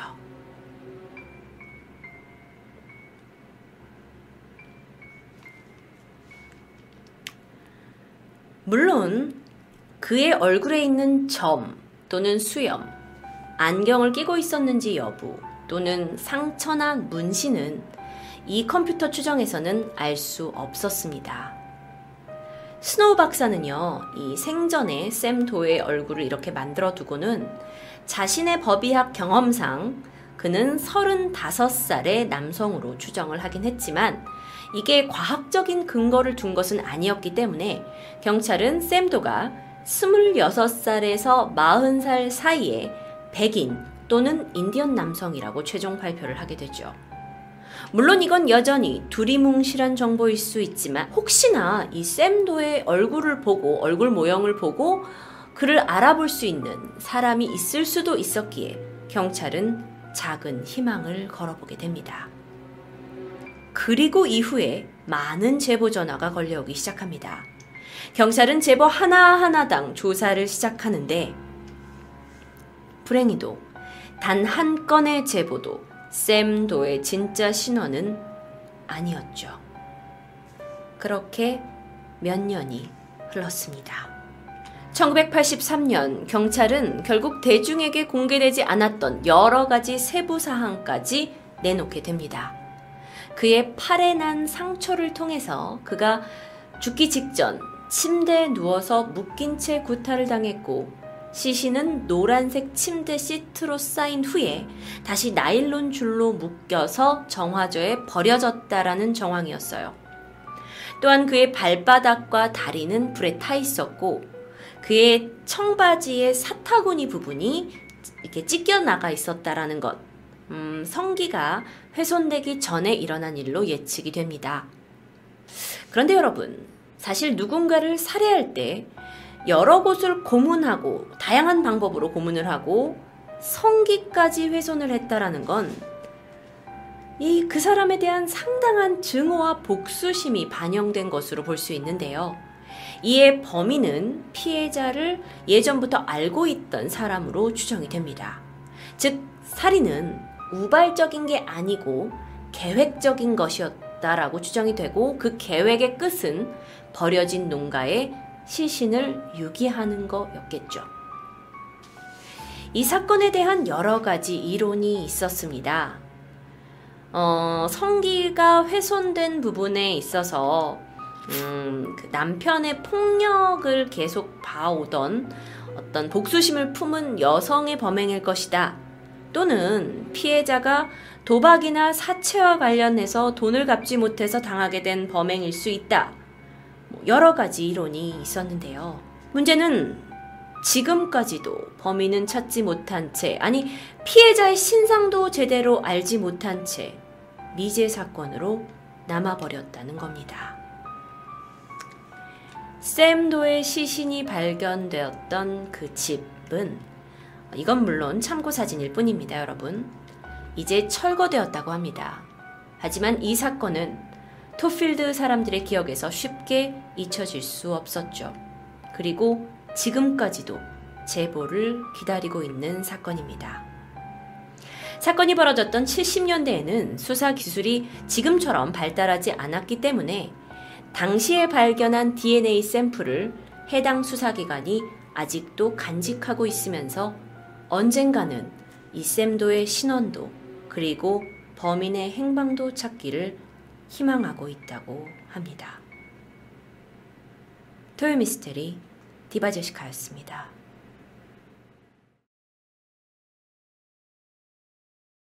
안녕하세요. 토요 미스테리 디바제시카입니다. 인간이 만든 가장 웅장한 건축물이라면 피라미드를 꼽을 수 있겠죠. 기원전 2600년경, 그러니까 지금으로부터 4600년 전에 이 피라미드가 건설이 되었습니다. 아니, 근데 그때 기술로 이걸 어떻게 만들었을까 하는 미스테리의 대명사로 지금까지 남아 있는데, 사실 피라미드 외에도 이 세상엔 고대인들이 남겨둔 미스테리한 조형물 그리고 건축들이 참 많이 있습니다. 그런데 오늘 소개해드릴 이 건축물을 여러분이 알게 되면 이제 이집트 피라미드는 좀 시시하게 느껴질지도 모릅니다. 인간이 만든 가장 정교한 건축물이라고 불리면서 지금으로부터 무려 15,000년 전 초고대 문명 푸마쿰푸가 남긴 바로 그것. 놀랄 준비 되셨나요? 현대인들에게 그것이 발견된 건 150년 전인 1887년이었습니다. 남미 볼리비아 안데스 산맥을 탐색하고 있던 프랑스 탐험대가 어라 좀 기이한 느낌이 드는 장소를 하나 발견하게 돼요. 거대한 돌덩이들이 그냥 막 여기저기 널려 있었죠. 그 위치는 볼리비아의 수도 라파스로부터 약 60km 정도 떨어진 해발 4,000m 위치였습니다. 해발 4,000. 참고로 음, 제주도 한라산의 해발은 1950m고요. 백두산의 해발은 2700m예요. 그러니까 즉 이곳은 굉장히 높은 위치였죠. 게다가 그냥 흩어진 이 돌덩이들이 아니었고 분명 어떤 목적을 가지고 정교하게 깎여진 돌덩이들의 집합체로 보였습니다. 이걸 발견한 탐험대들은 음, 인근 주민한테 가서 아니 이 돌들의 도대체 정체가 뭐냐라고 묻게 되는데 돌아온 대답은 한마디였죠. 푸마푼쿠. 푸마푼쿠라는 건 볼리비아의 전설 속에 등장하는 고대 도시입니다.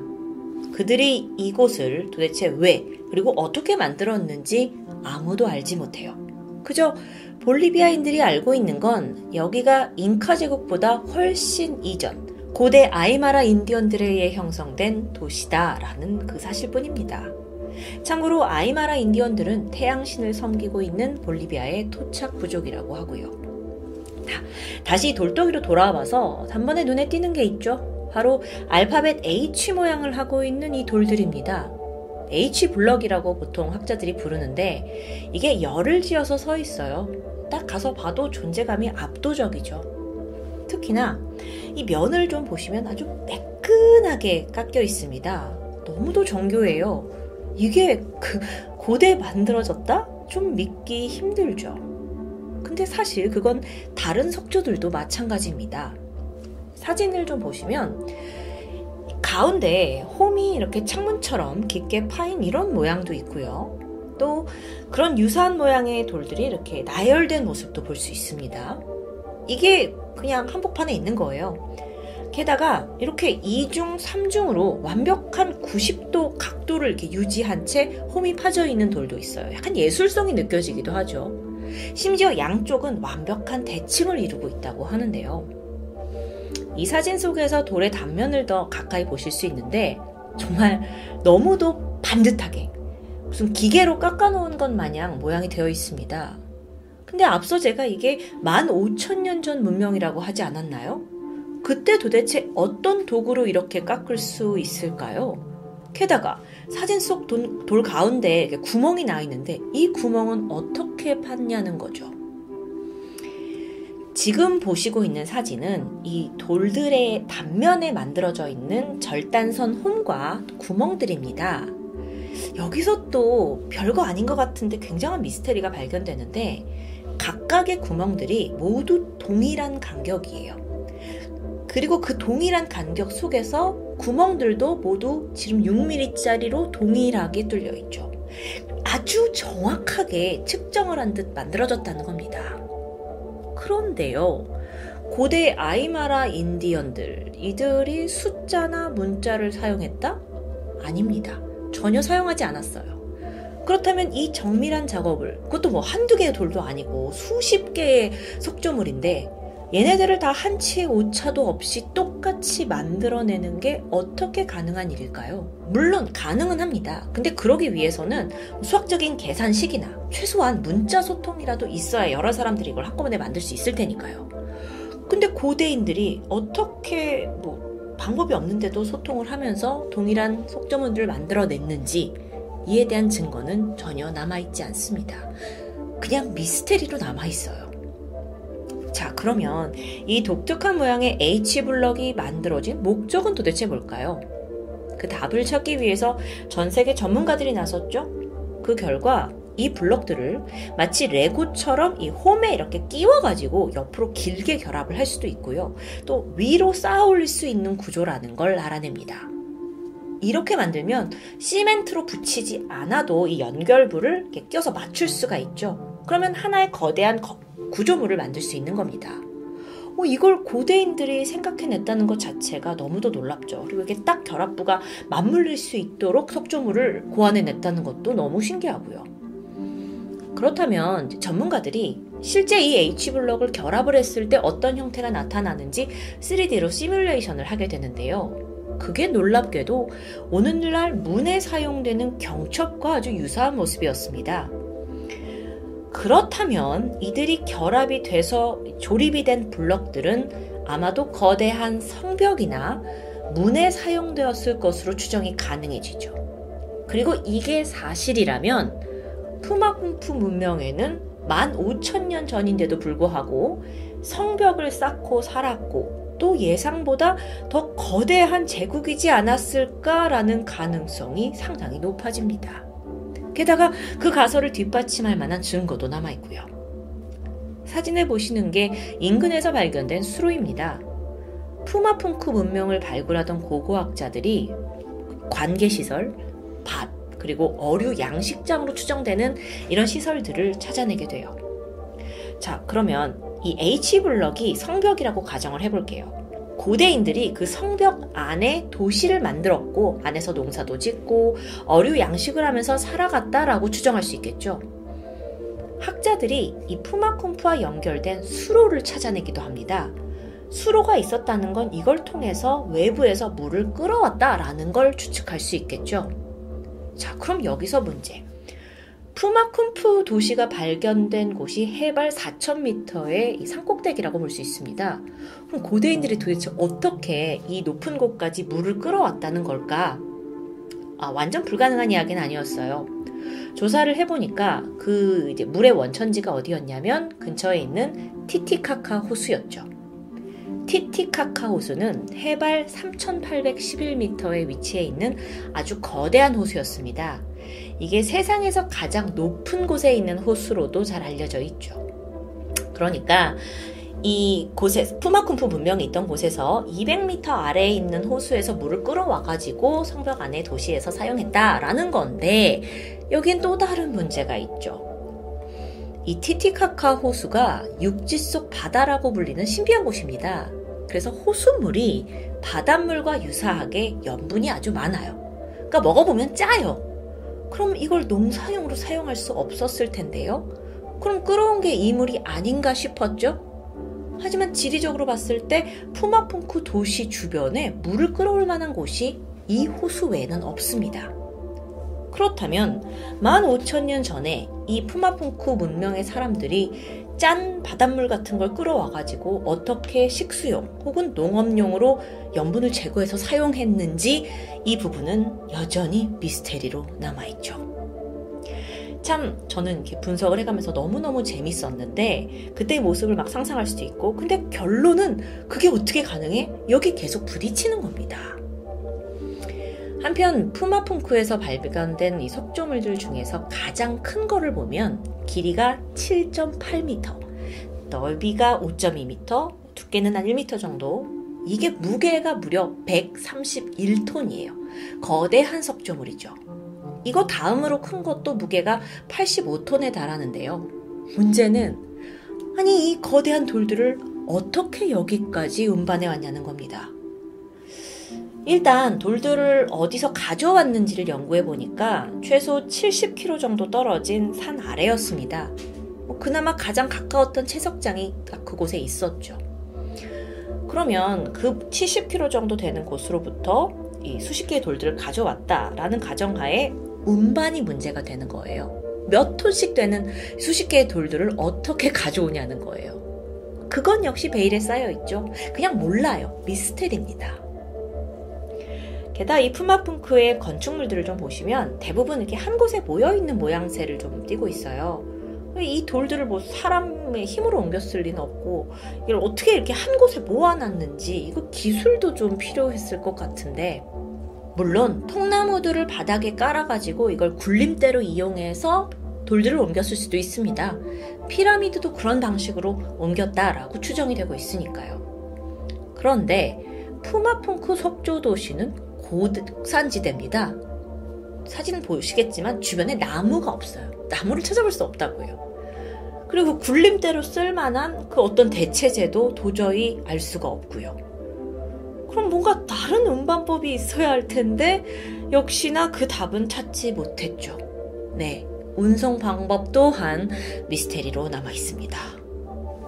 그래서 일부 학자들이 혹시 이 돌을 가져온 게 수십 킬로 떨어진 게 아니라 그냥 10킬로 근방의 그 티티카카 호수 인근은 아니겠느냐라고 주장을 하긴 하는데 그게 아무리 10킬로밖에 안 되는 거리라 할지라도 인간이 돌을 등에 지고 옮길 수는 없습니다. 10킬로가 결코 짧은 거리는 아니죠. 1966년 볼리비아에서는 너무도 풀리지 않는 미스테리가 여기에 많이 있다 보니까 이걸 좀 해결하기 위해 실험을 진행합니다. 힘 좋은 군인들을 모아놓고 2톤짜리 바위를 정말 힘과 밧줄로만, 그러니까 고대에 했을 법한 그런 방식으로 끌어서 옮기는 실험이었어요. 결론적으로 2톤짜리 바위도 이들이 겨우 몇 인치 옮기는데 성공합니다. 그러니까 아니 여기 있는 돌들은 100톤, 80톤 막 이러는데 이걸 도대체 어떻게 옮겼는지는 도저히 떠오르지가 않는 거죠. 이런 식으로 정말 푸마풍쿠의 미스테리는 완전 저세상 레벨입니다. 그냥 답 찾는 걸 포기해버리고 싶을 정도예요. 단서가 전혀 없으니까요. 학자들 사이에서는 푸마쿰프 석조물의 이 가공되어 있는 수준이 레벨이 현대 기술을 훨씬 뛰어넘고 있다고 말해요. 그리고 심지어 대칭과 균형에 단 1mm의 오차도 없다면서 감탄을 하고 있죠. 이게 너무도 정교하다 보니까 과연 인간이 만든 것인가 싶어서 소름이 돋고 있다고 하는데요. 사실상 이게 인간이 만들었다는 증거조차 없는 상황입니다. 만든 과정도 몰라, 도구도 몰라. 전혀 밝혀지지 않으니까요. 그래서 일각에서는 이 푸마풍쿠 문명이 인간을 뛰어넘는 선진 기술을 보유한 누군가의 도움으로 만들어졌다고 주장합니다. 그 누군가는 바로 외계 생명체겠죠. 여러분 터무니없다고 여기실 수도 있지만 어, 사실 이게 워낙 어, 그때 만들어졌다고 앞뒤가 맞지 않는 건축물이기 때문에 의외로 외계인 건축설이 많은 이들의 지지를 받고 있다는 것에 저는 또 놀랐습니다. 이게 그냥 단순히 일반인들의 어떤 음모론이 아니라 이 푸마풍쿠 건축물을 분석하고 있던 학자들조차 도저히 논리적인 설명이 불가능하다라면서 차라리 외계인이 만들었다고 보는 게 가장 논리적이다라고 말을 남겼을 정도입니다. 아, 너무 신기하죠? 정말 아, 그만큼 지구상에서 미스테리한 고대 건축물로는 으뜸이라고 할 수 있겠는데요. 게다가 이 문명에 대한 근본적인 의문, 도대체 왜 해발 4,000m 이 높이에다가 뜬금없는 이 장소에 거대한 건축물들, 석조물들을 갖다 놨느냐는 거예요. 나무도 없고 물을 끌어와야 할 정도로 황폐해요. 거기에 성벽까지 올리고 도시를 세웠다? 왜일까요? 이 푸마풍쿠 건축물들이 맨 처음 발견됐을 당시에 모든 성벽과 그 석조물들이 다 무너진 채로 여기저기 좀 어지럽게 흩어져 있었다고 합니다. 이걸 딱 처음 봤을 때는 마치 좀 도시 전체가 뭔가에 의해 파괴된 듯 했죠. 그래서 지질학자들과 역사학자들이 분석을 하게 되는데 어쩌면 도시를 이렇게 만든 건 자연재해일 가능성이 높다라고 추정합니다. 처음엔 그게 지진일 거라고 생각을 했죠. 근데 지진은 100톤이 넘는 돌들을 이렇게 막 여러 방향으로 막 흩뿌리고 이런 게 불가능하다고 합니다. 그걸 가능하게 하는 건 오직 물뿐이에요. 학자들에 따르면 지구가 생겨난 순간부터 지금까지 총 4번의 빙하기가 있었을 거라고 주장합니다. 그리고 이 빙하기가 끝날 때마다 이어서 대홍수가 찾아오죠. 고대인들은 이 대홍수에 대비해서 높디 높은 산에다가 성벽을 쌓아서 도시를 만들고 자신들을 보호하려 했던 건 아닐까요? 그러다가 예상보다 더 큰 강력한 홍수가 밀어 닥치면서 결국 이 문명의 도시가 물살에 휩쓸려 사라지고 말았다는 시나리오. 물론 이론일 뿐이고요. 사실 지금 이 순간에도 푸마쿰프의 정체와 정확한 연대에 대해서는 학자들이 다소 여러 가지 주장을 펼치고 있습니다. 그 15,000년 전 문명이라는 주장, 그건 건축물에 있던 그 탄소 연대를 측정해서 그 재료로 쓰인 돌의 나이가 그 정도로 추정이 됐기 때문이었어요. 근데 일각에서는 그것보다는 좀 더 가까운 시기에 이 문명이 존재했을 거라고도 주장을 하죠. 그 근거는 바로 인근에서 발견된 초고대 도시 티와나쿠 때문입니다. 이 티와나쿠라는 곳이 또 있는데요. 여기에 사람이 살기 시작한 건 지금으로부터 약 3,500년 전으로 추정해요. 물론 그보다 훨씬 더 오래되었을 수도 있고요. 이 티와나쿠에서 발견된 석조 건축물들이 푸마풍쿠의 것과 굉장히 유사하다고 합니다. 그래서 뭐 푸마풍푸가 티아나쿠 문명의 일부가 아니냐라는 주장도 있었고요. 한편 다른 학자들은 푸마풍쿠가 멸망을 했다.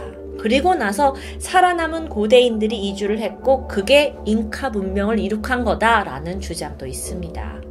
왜냐하면 그 잉카 문명의 대표적인 건축물인 마추픽추 이게 또 푸마풍쿠와 비슷한 부분이 많다는 걸 들게 되죠. 이 마추픽추 여러분 이 역시 높은 산 위에 지어져 있는데요. 음, 뭐, 여 안에서 푸마쿵푸에서 발견된 것들과 비슷한 형상의 것들이 존재한다고 합니다. 그런데 이것도 약간 이제 뭐 역사학자들의 좀 끼워 맞추기일 수도 있고 주장이 너무 많아요. 이런 저런 주장 속에 아직까지 그 어떤 것도 진실로 판명된 것은 없습니다. 도저히 설명할 수 없는 불가사의로 가득한 초고대 문명 푸마풍쿠. 여러분 이곳은 여전히 이 지구상에서 고대의 신비를 간직한 전 세계에 몇 안 되는 아주 희귀한 장소로 남아 있습니다. 지금까지 토요미스테리 디바제식합니다.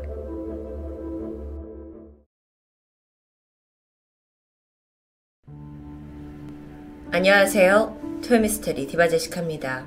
캐나다 남서부 가장자리에 있는 나하니 국립공원. 이곳은 워낙 숲이 빽빽하게 우거져 있고 깊은 협곡에다가 기후도 그렇게 좋지 않아서 일반인들이 쉽게 접근할 수 있는 곳이 아닙니다. 그나마 비행기나 작은 보트를 이용해야 겨우 들어갈 수 있다고 하는데요. 덕분에 이곳은 지구상에서 수억 년 전의 자연 모습을 그대로 간직한 몇 안 되는 곳 중에 하나가 되었습니다. 심지어 그 가치를 인정받아서 1978년에는 유네스코 세계문화유산으로 선정되기도 했죠. 모험을 즐기는 산악인이나 또 탐험가라면 한 번씩 가보고 싶어 하는 이곳은 경치까지 환상적입니다. 그런데 이런 명성과 달리 실제 이곳은 헤드리스 밸리, 즉 머리 없는 골짜기로 끔찍한 별명이 붙어버렸죠. 사람들은 이곳이 버뮤다 삼각지대에 버금가는 세계적인 미스테리 장소라고 일컫고 있습니다. 왜일까요? 그 악명은 19세기 후반으로 올라갑니다. 1893년 이 국립공원 인근에 엄청난 양의 금이 매장되어 있다는 소문이 돌기 시작했죠. 이미 그 당시에 북미 지역에서는 골드러시 열풍이 불어서 수많은 사람들이 오지로 떠나서 금맥을 찾아 헤매던 때였습니다. 헤드리스 밸리에 금이 있다! 라는 소문이 퍼졌고 마침내 여기에 여섯 명의 광부가 도착합니다. 그리고 그들은 미지의 울창한 숲으로 탐사를 떠나게 되는데요. 얼마 후 이들은 모두 채굴 장비를 가슴에 안은 채 싸늘한 주검이 되어 발견되었습니다. 그리고 더 충격적인 것은 이 광부 모두가 머리가 잘려져 있는 상태였죠. 시간이 흘러 1906년입니다. 이제 사건이 조금 더 구체화되기 시작했는데 맥러드 형제 두 명이 금광을 찾아 이곳에 도착했습니다. 사진은 이들의 실제 모습이죠. 계곡으로 깊숙이 들어간 형제. 이후 2년간이나 소식이 끊겨버렸습니다. 가족들이 실종 신고를 했고 이들을 찾기 위한 수색대가 계곡에 파견됐죠. 그러던 중 수색대는 실제로 형제가 찾아 헤맸던 금광을 발견합니다. 그러니까 여기에 금이 있다는 소문이 결코 루머가 아니었던 거죠. 하지만 안타깝게도 형제는 살아 돌아오지 못했습니다. 이들 역시 잔인하게 목이 잘린 시신으로 발견되었기 때문인데요. 이후에 이곳은 헤드리스 밸리, 머리 없는 계곡으로 불리기 시작했습니다. 도대체 이 넓은 숲에서 누가 외부인들의 머리를 잘라버린 걸까요? 그런데 미스테리한 사건은 계속 발생합니다. 1917년 헤드레스 밸리에 있는 한 오두막에서 화재가 발생하게 되는데 불은 얼마 후에 진정이 되었지만 안에서는 그저 불에 탄 시신만이 아닌 목이 없는 시신이 발견되죠. 그는 스위스 출신의 탐험가였습니다. 이후 1912년, 1922년, 1932년, 그리고 1936년과 40년, 45년까지 벨리 곳곳에서는 연이어 시신들이 쏟아졌죠. 그들 대부분은 목이 잘려 있었고 일부는 굶어 죽은 채 발견되기도 했습니다. 피해자들 대부분 여기에 금광을 찾아서 온 광부들이었다고 하는데 그러던 1962년 이 미스테리한 연쇄 죽음의 원인을 밝히기 위해 캐나다 출신 과학자 맥켄지가 나서게 됩니다. 그를 필두로 원정대가 꾸려졌고요. 지상연구팀과 헬기 수색팀으로 나눠져서 이 거대한 나한이 국립공원에 파견이 되죠. 결과는 어땠을까요? 수색팀이 먼저 깊은 골짜기에 들어간 순간부터 모든 교신이 끊어졌고 약 2개월 동안 연락이 두절됩니다. 여기에 심각성을 느낀 캐나다 정부가 헬기를 추가적으로 동원을 해서 수색에 나섰지만 끝내 그들의 흔적을 찾진 못했는데요. 이후 3년 후에 1965년 스웨덴과 독일의 수색 전문가로 꾸려진 6개의 그 헬기 부대가 다시 이곳에 파견됩니다. 그리고 이들마저도 복귀에 실패한 채 실종자로 남아버렸죠. 상황이 이렇다 보니까 여기는 캐나다 주변뿐만이 아니라 전 세계에서 주목하는 악명 높은 장소가 돼버립니다. 그러던 1972년 영국의 한 방송국에서 어 이거 되게 흥미로운데 싶었고 탐사 프로그램을 계획했죠. 여기에는 잘 훈련된 군인들로 탐험대를 탄탄하게 꾸렸습니다. 그리고 파견을 결정하게 되는데요. 그때 원정 대장으로 뽑혔던 파인즈란 사람은 한참 준비를 하던 차 의미심장한 편지 한 통을 받게 됩니다. 지금까지 황금의 눈이 멀어서 그 계곡에 간 사람들은 모두 목숨을 잃었다. 당신도 금의 눈이 어두워서 탐험을 한다면 살아 돌아오지 못할 것이다. 발신인은 알 수 없었습니다. 대장 파인즈는 줄곧 자신감을 보였던 사람이고 그래서 가볍게 편지를 모시한 후 원정을 떠나게 되는데요. 이 팀 역시 단 한 명도 살아오지 못한 채 실종 처리됩니다. 이게 정말 있을 수 있는 일일까요? 이후에 오랫동안 헤드리스밸리는 오지로 남아버렸습니다. 워낙 악명이 자자해지면서 사람들이 두려움에 아예 찾지 않게 되는 겁니다.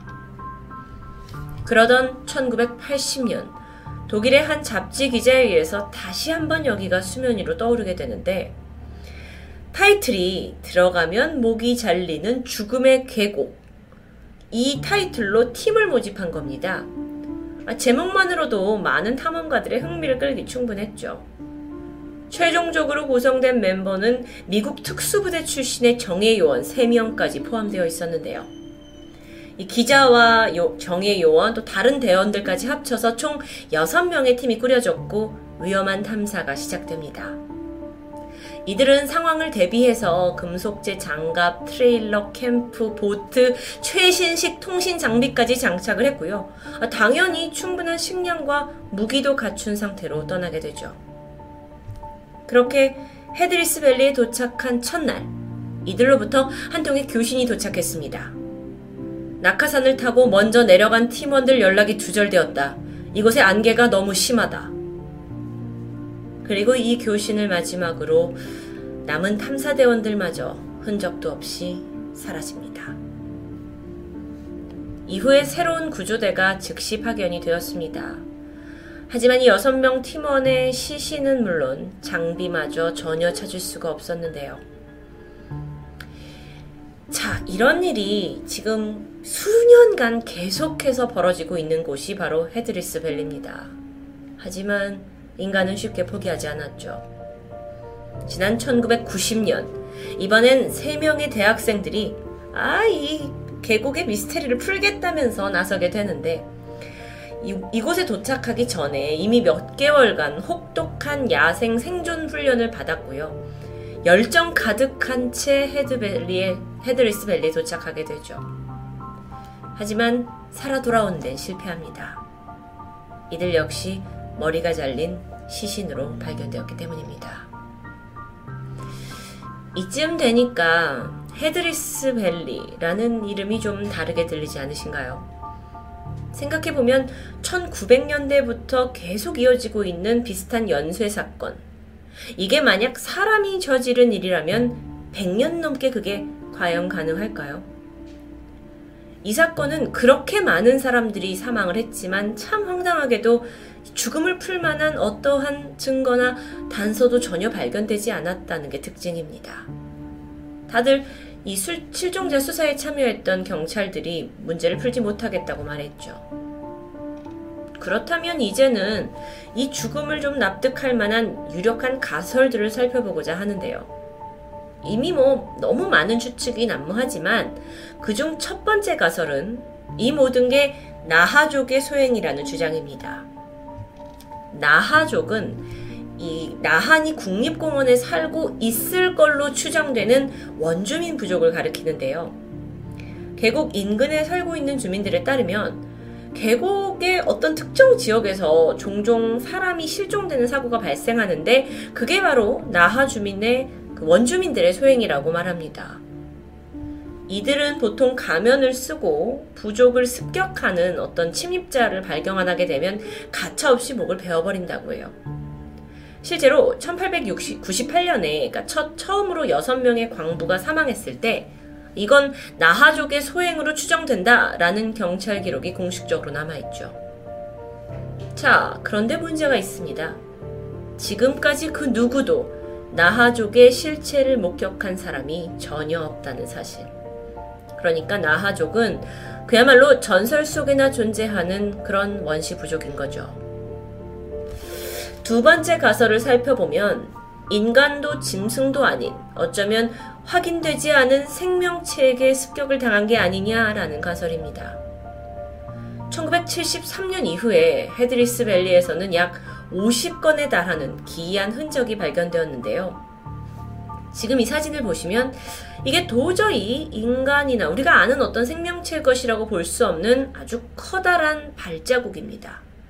근데 이것뿐만 아니라 아주 정체를 알 수 없는 이상한 악취를 풍기는 털뭉치도 자주 발견이 돼요. 뭐라? 발자국과 털뭉치? 이거 혹시 떠오르는 게 있지 않으신가요? 예전에 토요 미스테리에서 다룬 적이 있는 빅풋. 이들이 그 미국과 캐나다 일대 등장한다고 이제 많이 알려진 미확인 개 생명체인데요. 물론 전설 속의 존재이긴 하지만 사실 뭐 연관을 지을 만한 주목할 사례가 있습니다. 지난 2000년에 헤드리스 밸리를 등반하러 온 한 산악인 그룹에 따르면 이들이 아주 기분 나쁜 냄새를 풍기는 빅풋을 무려 두 번이나 목격했다고 증언했죠. 전신이 검은색 털로 머리카락 같은 털로 덮여 있었고 양쪽에 각각 길이가 다른 팔다리. 그러니까 약간 인간형 설인이라고 볼 수 있었다는 건데요. 체구가 약 300kg 정도 좋게 넘는 큰 덩치였습니다. 빅풋을 마주하고는 몰려오는 공포감 속에서도 사진을 찍어서 남기려고 했습니다. 하지만 워낙 속도가 빨라서 실패하게 되죠. 그런데 그날 밤 이들의 캠프 건너편에서 그 낮에 봤던 빅풋이 또 한 번 목격됩니다. 당시 일행들은 빅풋이 이 캠프 근처에 등장하면서 설명할 수 없는 공포감에 휩싸였다고 해요. 그리고 그 후유증은 다음날까지 계속되었죠. 그간 빅풋의 대표 출몰지로 알려진 곳이 캐나다입니다. 그래서 아주 허황된 얘기로만 들리진 않는데요. 물론 여러분, 빅풋이 실제로 존재하느냐 마느냐에 대해선 각자 다른 의견이 있을 수 있습니다. 그리고 만약 이게 빅풋의 소행이라면 궁금한 점이 여전히 남아있죠. 왜 굳이 인간의 몸은 그대로 두고 머리만 노리고 있는 걸까요? 세 번째 가설은 어쩌면 가장 미스테리한 이야기일 수 있습니다. 헤드리스 밸리의 골짜기 어딘가에 다른 세계로 통하는 터널이 존재할 수 있다는 주장. 그 터널 건너편에는 인간이 알 수 없는 또 다른 생명체가 있지 않을까요? 워낙 이곳이 지구의 역사를, 과거 역사를 정말 그대로 간직해온 오지다 보니까 어쩌면 우리가 과학적으로 밝혀내지 못한 어떤 생명체가 살 가능성도 완전히 배제할 수는 없다고 봅니다. 실제로 이 주변에서 미스테리한 불빛이나 뭐 미확인 비행 물체를 봤다는 목격담이 속출하기도 하고요. 일확천금을 노리던 사람들이 하나같이 죽어서 목이 잘린 채 발견되는 캐나다 헤드리스 밸리. 그 끝에는 아주 오싹한 경고 메시지가 있습니다. 만약 당신이 이곳을 방문하려면 머리 없는 몸통으로만 방문하는 게 좋을 것이다. 그만큼 다수의 머리 없는 시신들이 발견됐기 때문입니다. 문제는 아직도 우린 원인을 모르고 있어요. 정말 이곳은 탐욕에 빠진 인간들을 벌하는 어떤 죽음의 계곡인 걸까요? 아니면 우리가 미처 알아내지 못한 어떤 기이한 진실이 숨겨져 있는 걸까요? 토미스테리 디바제시카였습니다. 안녕하세요.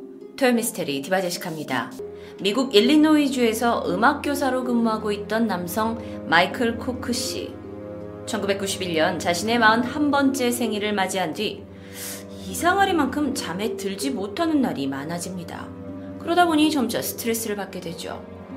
이유를 알지 못한 채 힘든 날들은 계속되었고 그는 이 잠에 들지 못하는 고통에서 벗어나기 위해 수면을 돕는다는 온갖 방법을 동원하지만 안타깝게도 소용이 없습니다. 그리고 어느 날부터인가요?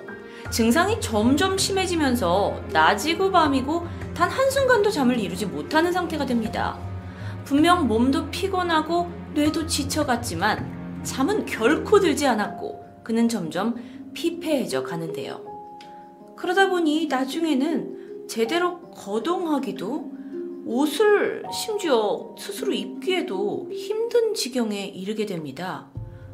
내가 이러다가 죽겠구나 싶은 생각이 들었는지 그는 결국 스스로 시카고 대학병원을 찾아가게 되는데요.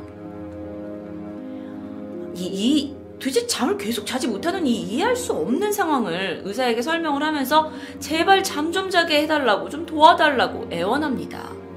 하지만 의사는 매우 당황스러웠어요. 검사를 해봐도 몸에 아무런 이상이 발견되지 않았기 때문인데요.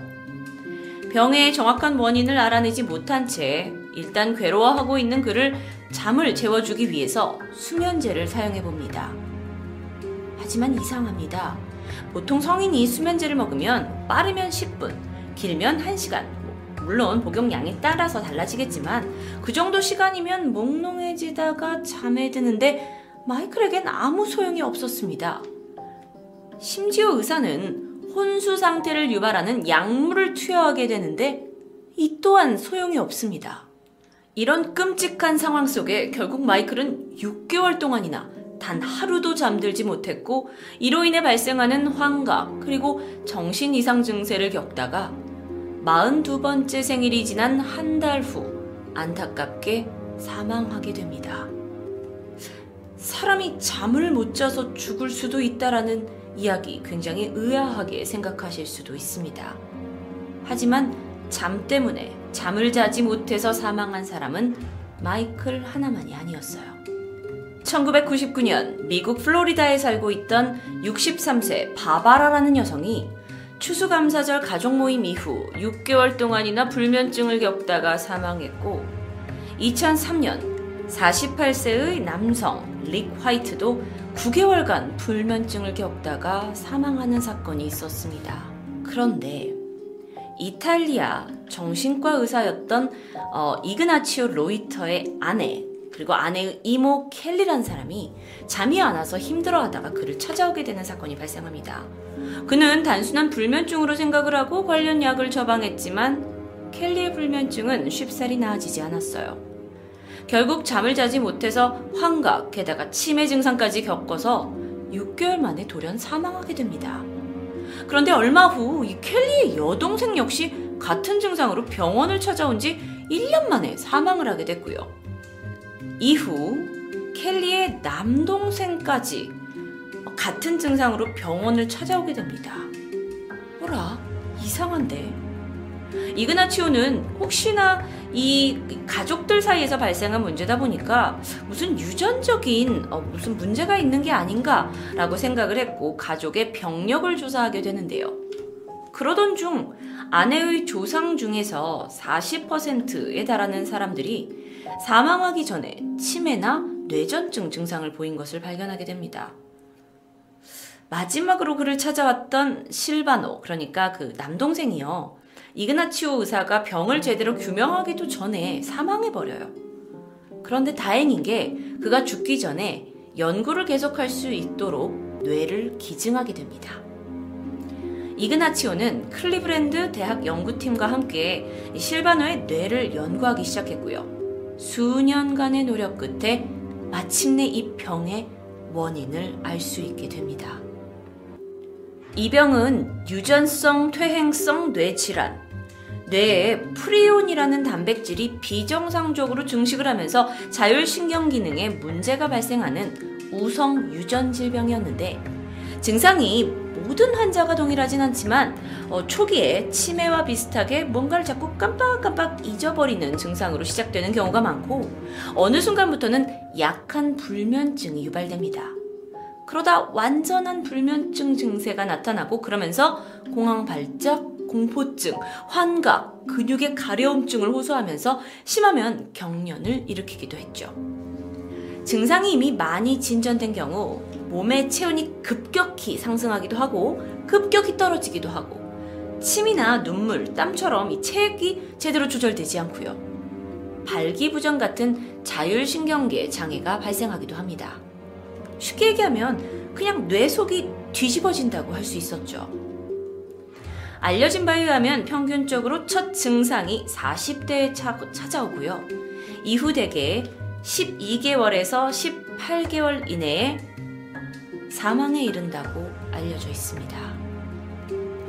이 병을 겪다가 사망한 사람들의 뇌를 부검을 해보면 대체로 구멍이 뚫려 있다고 해요.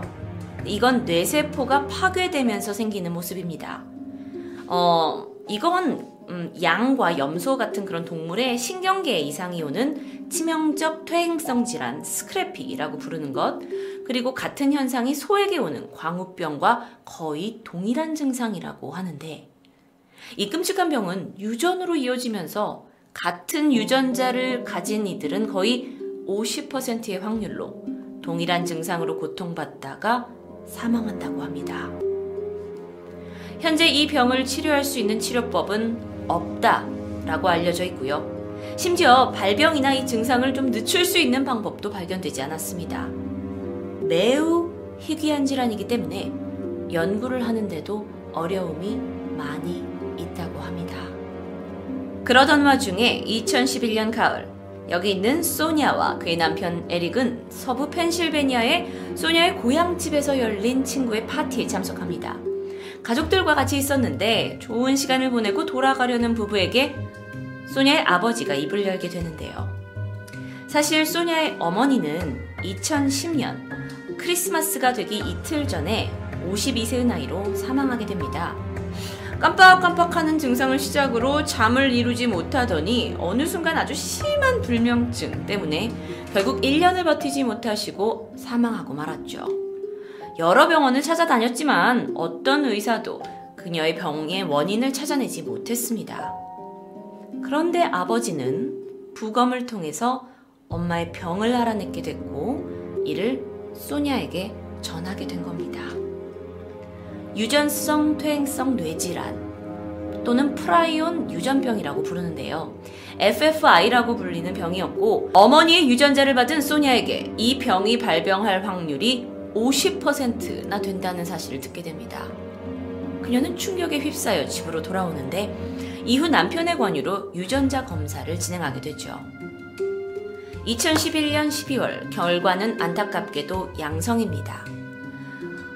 자, 그럼 지금부터 이제 그녀가 인식하게 되는 건 나는 40대가 되면 병이 찾아올 수 있는 50%의 확률이 있고 이후 1, 2년 안에 죽게 될지도 모른다는 판정. 여기에 담담할 수 있는 사람이 몇 명이나 될까요? 소니아도 그리고 남편 에릭도 절망적이었습니다. 그렇게 다가올 죽음에 대한 미래를 두려워하던 두 사람은 어느 날 이 불안을 극복할 수 있는 방안을 생각해냅니다. 오늘 내 인생은 소중한 하루고 내일, 아니 다음 주에도 나의 소중한 인생은 계속될 것이다. 라는 어떤 자기 암시였을까요? 사실 생각해보면 태어났을 때부터 유전자 와 그 병을 가지고 있었던 거고 달라진 건 그녀가 병이 있다라는 걸 알았다는 것 뿐이거든요. 그리고 지금은 치료법이 없지만 세가, 세계가 계속 발전하면서 언젠간 치료법이 나올 건데 그런데 그 치료법을 내가 한번 해볼까? 그녀는 전력을 다해 FFI에 대해서 연구하기 시작합니다. 하버드 대학의 외부 강좌에 등록을 해서 의학 수업을 들었고요. 프라이온 질병의 치료에 대한 연구를 하는 비영리 단체에도 어, 가입을 해가지고 계속 연구를 하게 됩니다. 소니아는 더 많은 시간을 여기에 투자하고 싶었어요. 그래서 다니던 회사를 그만두고 유전학 연구센터에 취직을 해서 줄기세포 연구에 참여합니다.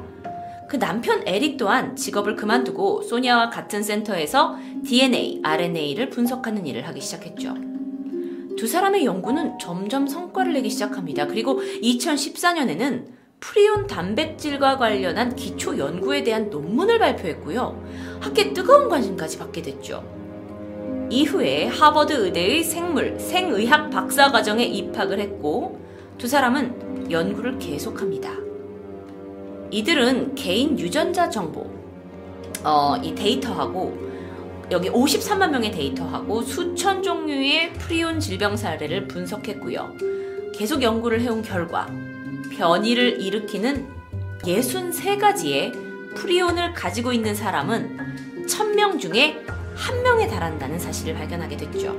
그런데 이들 중에서 실제로 병이 이렇게 나올 수 있는 그런 불면증이 나올 수 있는 사람은 5만 명 중에 한 명에 불과하다라는 사실을 알아냅니다. 이 정도 숫자만 해도 그들에겐 굉장한 희망을 줄 수 있었죠. 결국 이 두 사람의 연구 업적은요. FFI라는 질병을 치료하는 기초 연구에 거대한 업적을 남기게 됩니다. 아무래도 그녀가 자신이 환자, 자신이 그 유전자를 가지고 있는 사람이었기 때문에 더욱더 열정적으로 할 수 있었겠죠. 이후 두 사람의 연구는 계속됩니다. 그리고 2017년 7월 두 사람은 돌연변이가 없는 프리온을 가진 태아를 착상하는 데 성공했고 결국 아름다운 딸을 낳게 됩니다. 사실 엄마가 이제 유전병을 가지고 있는 상황에서 딸을 낳기로 결정하는 건 상당히 쉬운 일이 아닐 텐데요. 두 사람이 만들어낸 어떤 성공의 결실이겠죠. 소냐는 자신이 병을 어, 이제 가지고 있다는 걸 알고 이게 병이 정말 발병을 하기 전까지는 가만히 손 놓고 앉아서 그냥 죽기를 바랄 수 없다고 생각했습니다. 자신의 운명을 바꿔야 된다고 생각했고 오히려 행운이 자기에게 왔다고 생각했어요. 그래서 이 두 사람은 정말 어, 놀랍지만 앞이 캄캄한 병을 갖게 되어도 굴하지 않고 모든 어려움을 극복해내게 됐는데요. 사실 최근 주변에도 잠을 자지 못한다는 사람이 많이 있습니다. 이 영상은 나도 불면증이 있는데 혹시? 라는 마음으로 보셨을 수도 있겠지만, 음, 어쩌면 귀신, 살인사건보다 무서운 질병, 그리고 그 질병을 극복해낸 두 사람의 의지가 어, 더욱더 아름다웠고 미스테리하다고 생각했기 때문에 선정했습니다. 토요미스테리 디바제시카였습니다.